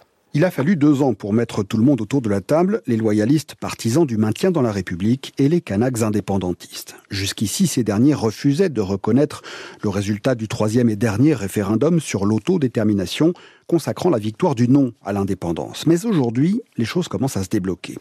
Parce qu'il y a la perspective des élections provinciales. Elles étaient prévues en mai, elles vont être repoussées, mais on ne pourra pas les repousser indéfiniment, jusqu'à la fin de l'année au maximum, a dit récemment le Conseil d'État. Et puis surtout, il faut dégeler le corps électoral pour ce scrutin. En effet, pour les élections locales en Nouvelle-Calédonie, seules les personnes inscrites sur les listes avant 1998 peuvent aller voter, ce qui prive aujourd'hui du droit de vote 20% de la population, un taux qui constitue une entorse intolérable au principe démocratique, estime le Conseil d'État. C'est la raison pour laquelle le gouvernement français a déposé fin janvier un projet de loi constitutionnel pour dégeler ce corps électoral. Selon ce projet de loi, le droit de vote serait désormais conditionné à 10 ans de présence en Nouvelle-Calédonie. 25 000 personnes seraient alors réintégrées sur les listes. Cette loi entrera en vigueur le 1er juillet, a encore dit le gouvernement sauf si un accord est trouvé au niveau local, auquel cas on réécrirait le projet de loi constitutionnel pour intégrer l'accord ainsi trouvé. Et c'est ce qui semble-t-il a permis de débloquer la situation. Ces discussions se déroulent pour le moment sous le sceau du secret. On devrait en connaître l'issue dans les prochaines semaines. Les Sénégalais qui étaient appelés cet après-midi à une marche silencieuse à Dakar ont interdiction de manifester. On apprend il y a quelques minutes que le pouvoir euh, interdit en effet euh, l'appel d'un collectif d'associations et de syndicats baptisé Protégeons notre élection et qui avait donc euh, appelé les Sénégalais à, se réunir dans un quartier proche du centre de la capitale.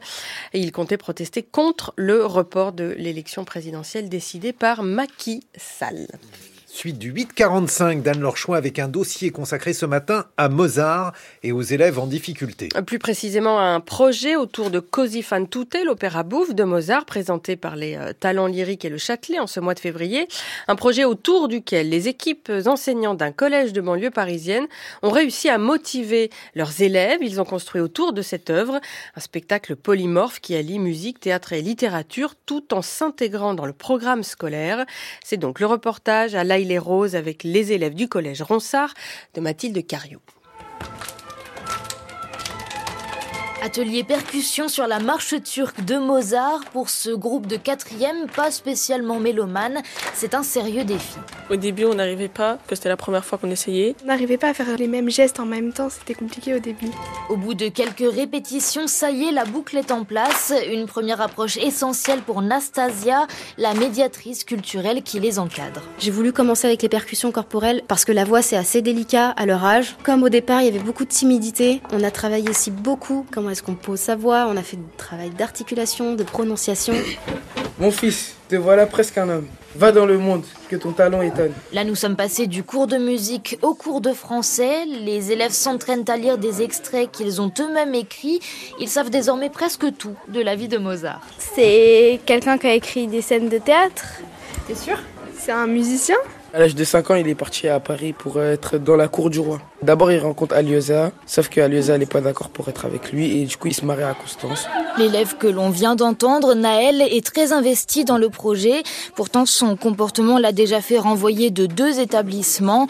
Ici, il est toujours très absentéiste, mais quand il y a théâtre, nous dit le proviseur Jean-Michel Boguin, il ne loupe pas une heure de cours. C'est un élève qui s'investit pas scolairement, qui euh, a du mal à respecter euh, les règles, mais qui euh, adore ce projet. La perspective de perdre ce projet fait qu'on arrive quand même à le garder connecté à l'établissement. Pareil, en cinquième, on a une élève, elle peut bien être exclue de différents cours, mais quand il y a le travail avec les talents lyriques, Là, elle est là, elle est en train de me supplier, de je vous en prie, madame, ne m'abandonnez pas, je veux y aller. Astrid Sadler est professeure de français, elle encadre l'une des classes participantes. Si je lui demande d'écrire euh, un texte, faire une rédaction euh, ça sera non. Si c'est pour travailler hein, dans le projet des talents lyriques, là, elle va me dire regardez, j'ai trouvé ça, j'ai trouvé ça, parce que euh, on leur offre autre chose et il y a un objectif final qui est beau. C'est justement l'un des objectifs de ce projet, permettre à chaque élève, quelle que soit sa situation, de se sentir impliqué et de se réconcilier quand c'est nécessaire avec le système scolaire. Mathilde Cariou. Puis c'est une information de France Culture. Plusieurs syndicats de magistrats de la Cour d'appel de Paris vont rencontrer le garde des Sceaux Éric Dupont-Moretti pour lui demander aujourd'hui de décrocher le portrait de Pierre Laval. Le numéro 2 du régime de Vichy est toujours affiché sur le mur de la Grande Galerie du ministère de la Justice en tant qu'éphémère ancien ministre en 1926. Ça n'est pas la première fois que des employés du ministère demandent d'enlever ce portrait gênant via leur syndicat. En 2018, la même polémique avait eu lieu au ministère des Affaires étrangères où Pierre Laval fut chef de la diplomatie entre 34 et 36. Le ministre de l'époque, Jean-Yves Le Drian, avait alors décidé que le portrait de l'ancien chef du gouvernement de Vichy serait remplacé par un fond noir. Un mot du ciel. De ce mardi, une nouvelle perturbation va envahir progressivement le nord-ouest. Ailleurs, le ciel sera de plus en plus clair. Comptez cet après-midi de 9 à 13 degrés sur une large moitié nord, 8 à 16 dans le nord-est, 19 à 20 sur le sud de l'Aquitaine. 8h52, vous écoutez France Culture, les matins continuent. Guillaume Erner. Absolument, Anne-Laure Chouin.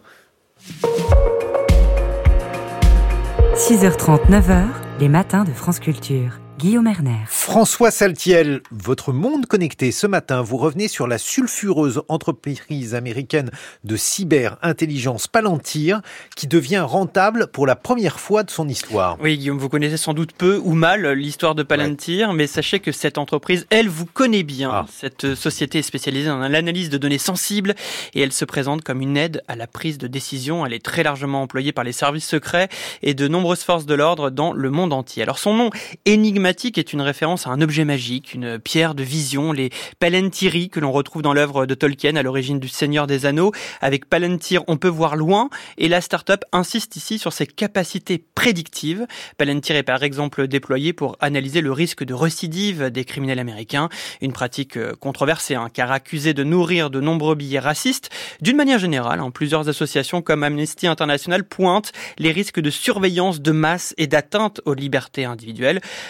A la fâcheuse tendance d'aspirer une quantité de données qui traînent, celles qui viennent d'Internet ou des réseaux sociaux. Elle a été créée en 2003 avec l'aide d'un fonds d'investissement de la CIA, cofondé par Alex Karp et le milliardaire Peter Thiel, soutien historique de Donald Trump. Thiel est un homme ouvertement misogyne, libertarien et qui a investi une grande partie de sa fortune dans des projets euh, transhumanistes. Le garçon est aussi puissant hein, qu'il a mauvaise réputation, ce qui n'empêche pas la France de faire appel au service de Palantir, notamment chez nous avec la DGSI la Direction générale de la sécurité intérieure. Mais Palantir collabore également avec de nombreuses entreprises privées non gouvernementales, dont certaines du CAC 40. Elle gagne donc de plus en plus de clients, ce qui lui permet d'être enfin rentable 20 ans après sa création. Et depuis 2022, l'entreprise est également déployée sur le terrain ukrainien, une manière de redorer son blason. Oui, c'est ce qu'on peut lire dans un très bon reportage, très documenté, qui fait la couverture du Time Magazine. Le directeur de Palantir, Alex Karp, a rapidement et secrètement rencontré dès le début du conflit Volodymyr Zelensky pour lui proposer gratuitement ses services. Il aurait été, selon l'article, le premier dirigeant d'une entreprise occidentale à le voir juste après l'invasion.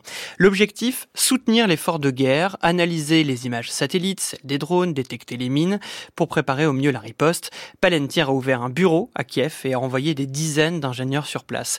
Pour Palantir, rien n'est véritablement gratuit, vous vous en doutez, car cette installation quotidienne sur un terrain de guerre permet de tester les derniers outils et d'en faire un laboratoire de R&D militaire à ciel ouvert. Alex Karp se réjouit de pouvoir expérimenter des choses en Ukraine qu'il ne pourrait pas faire dans un contexte national.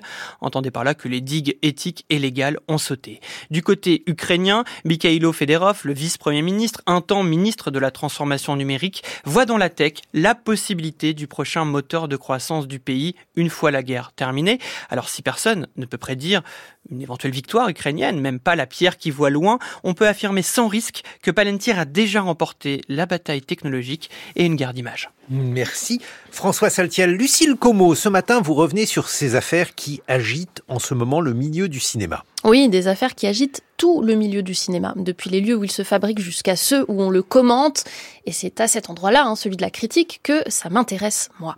Depuis la plainte déposée il y a quelques jours par la comédienne Judith Godrèche contre les réalisateurs Benoît Jacot et Jacques Doyon pour viol sur mineur, le retentissement médiatique est considérable. D'autres actrices ont rapidement pris la parole pour partager des expériences similaires, amorçant une sorte de mise en réseau de noms et d'expériences communes. Tout ça met au jour un système qui va bien au-delà, si on en doutait encore, de cas isolés, comme semblait l'être celui de Depardieu dans son outrance et sa singularité.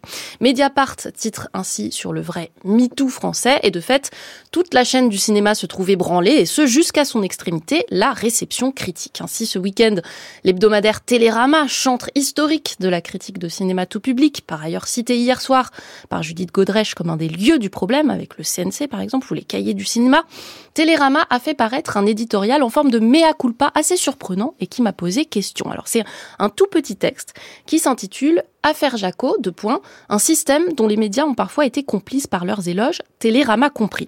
Il produit une sorte d'acte de contrition suivi d'une bonne résolution sans détailler quoi que ce soit de la posture à adopter, de quoi Télérama s'excuse-t-il de n'avoir pas su dans quelles conditions étaient tournés les films de Jaco, ou de n'avoir pas vu dans ce que représentaient les films en question le signe que quelque chose peut-être n'allait pas. Certes, mais c'est compliqué pour la critique de cinéma de se prononcer sur ces affaires. Oui, en tout cas, ce n'est pas confortable, difficile, à mon avis pourtant, de les ignorer au nom de la pureté d'une analyse non soumise aux contingences extérieures à l'objet, hein, la fameuse posture de surplomb du critique qui ne regarde que la qualité formelle du film. C'est d'autant plus compliqué lorsqu'on considère que l'œuvre de ces auteurs aujourd'hui incriminés constitue précisément un moment esthétique cohérent du cinéma d'auteurs français, un moment, le milieu des années 80, surfant sur l'immense succès de L'effronté de Claude Miller, dont l'héroïne était interprétée par une Charlotte Gainsbourg de 14 ans, en proie à ses désirs et à ceux des hommes autour d'elle, un moment qui a donné à voir successivement et comme inspiré les unes des autres de très jeunes filles, jouées par Sandrine Bonner, Judith Godrèche et d'autres jeunes actrices dans des films de Jaco, Doyon, Piala et d'autres encore.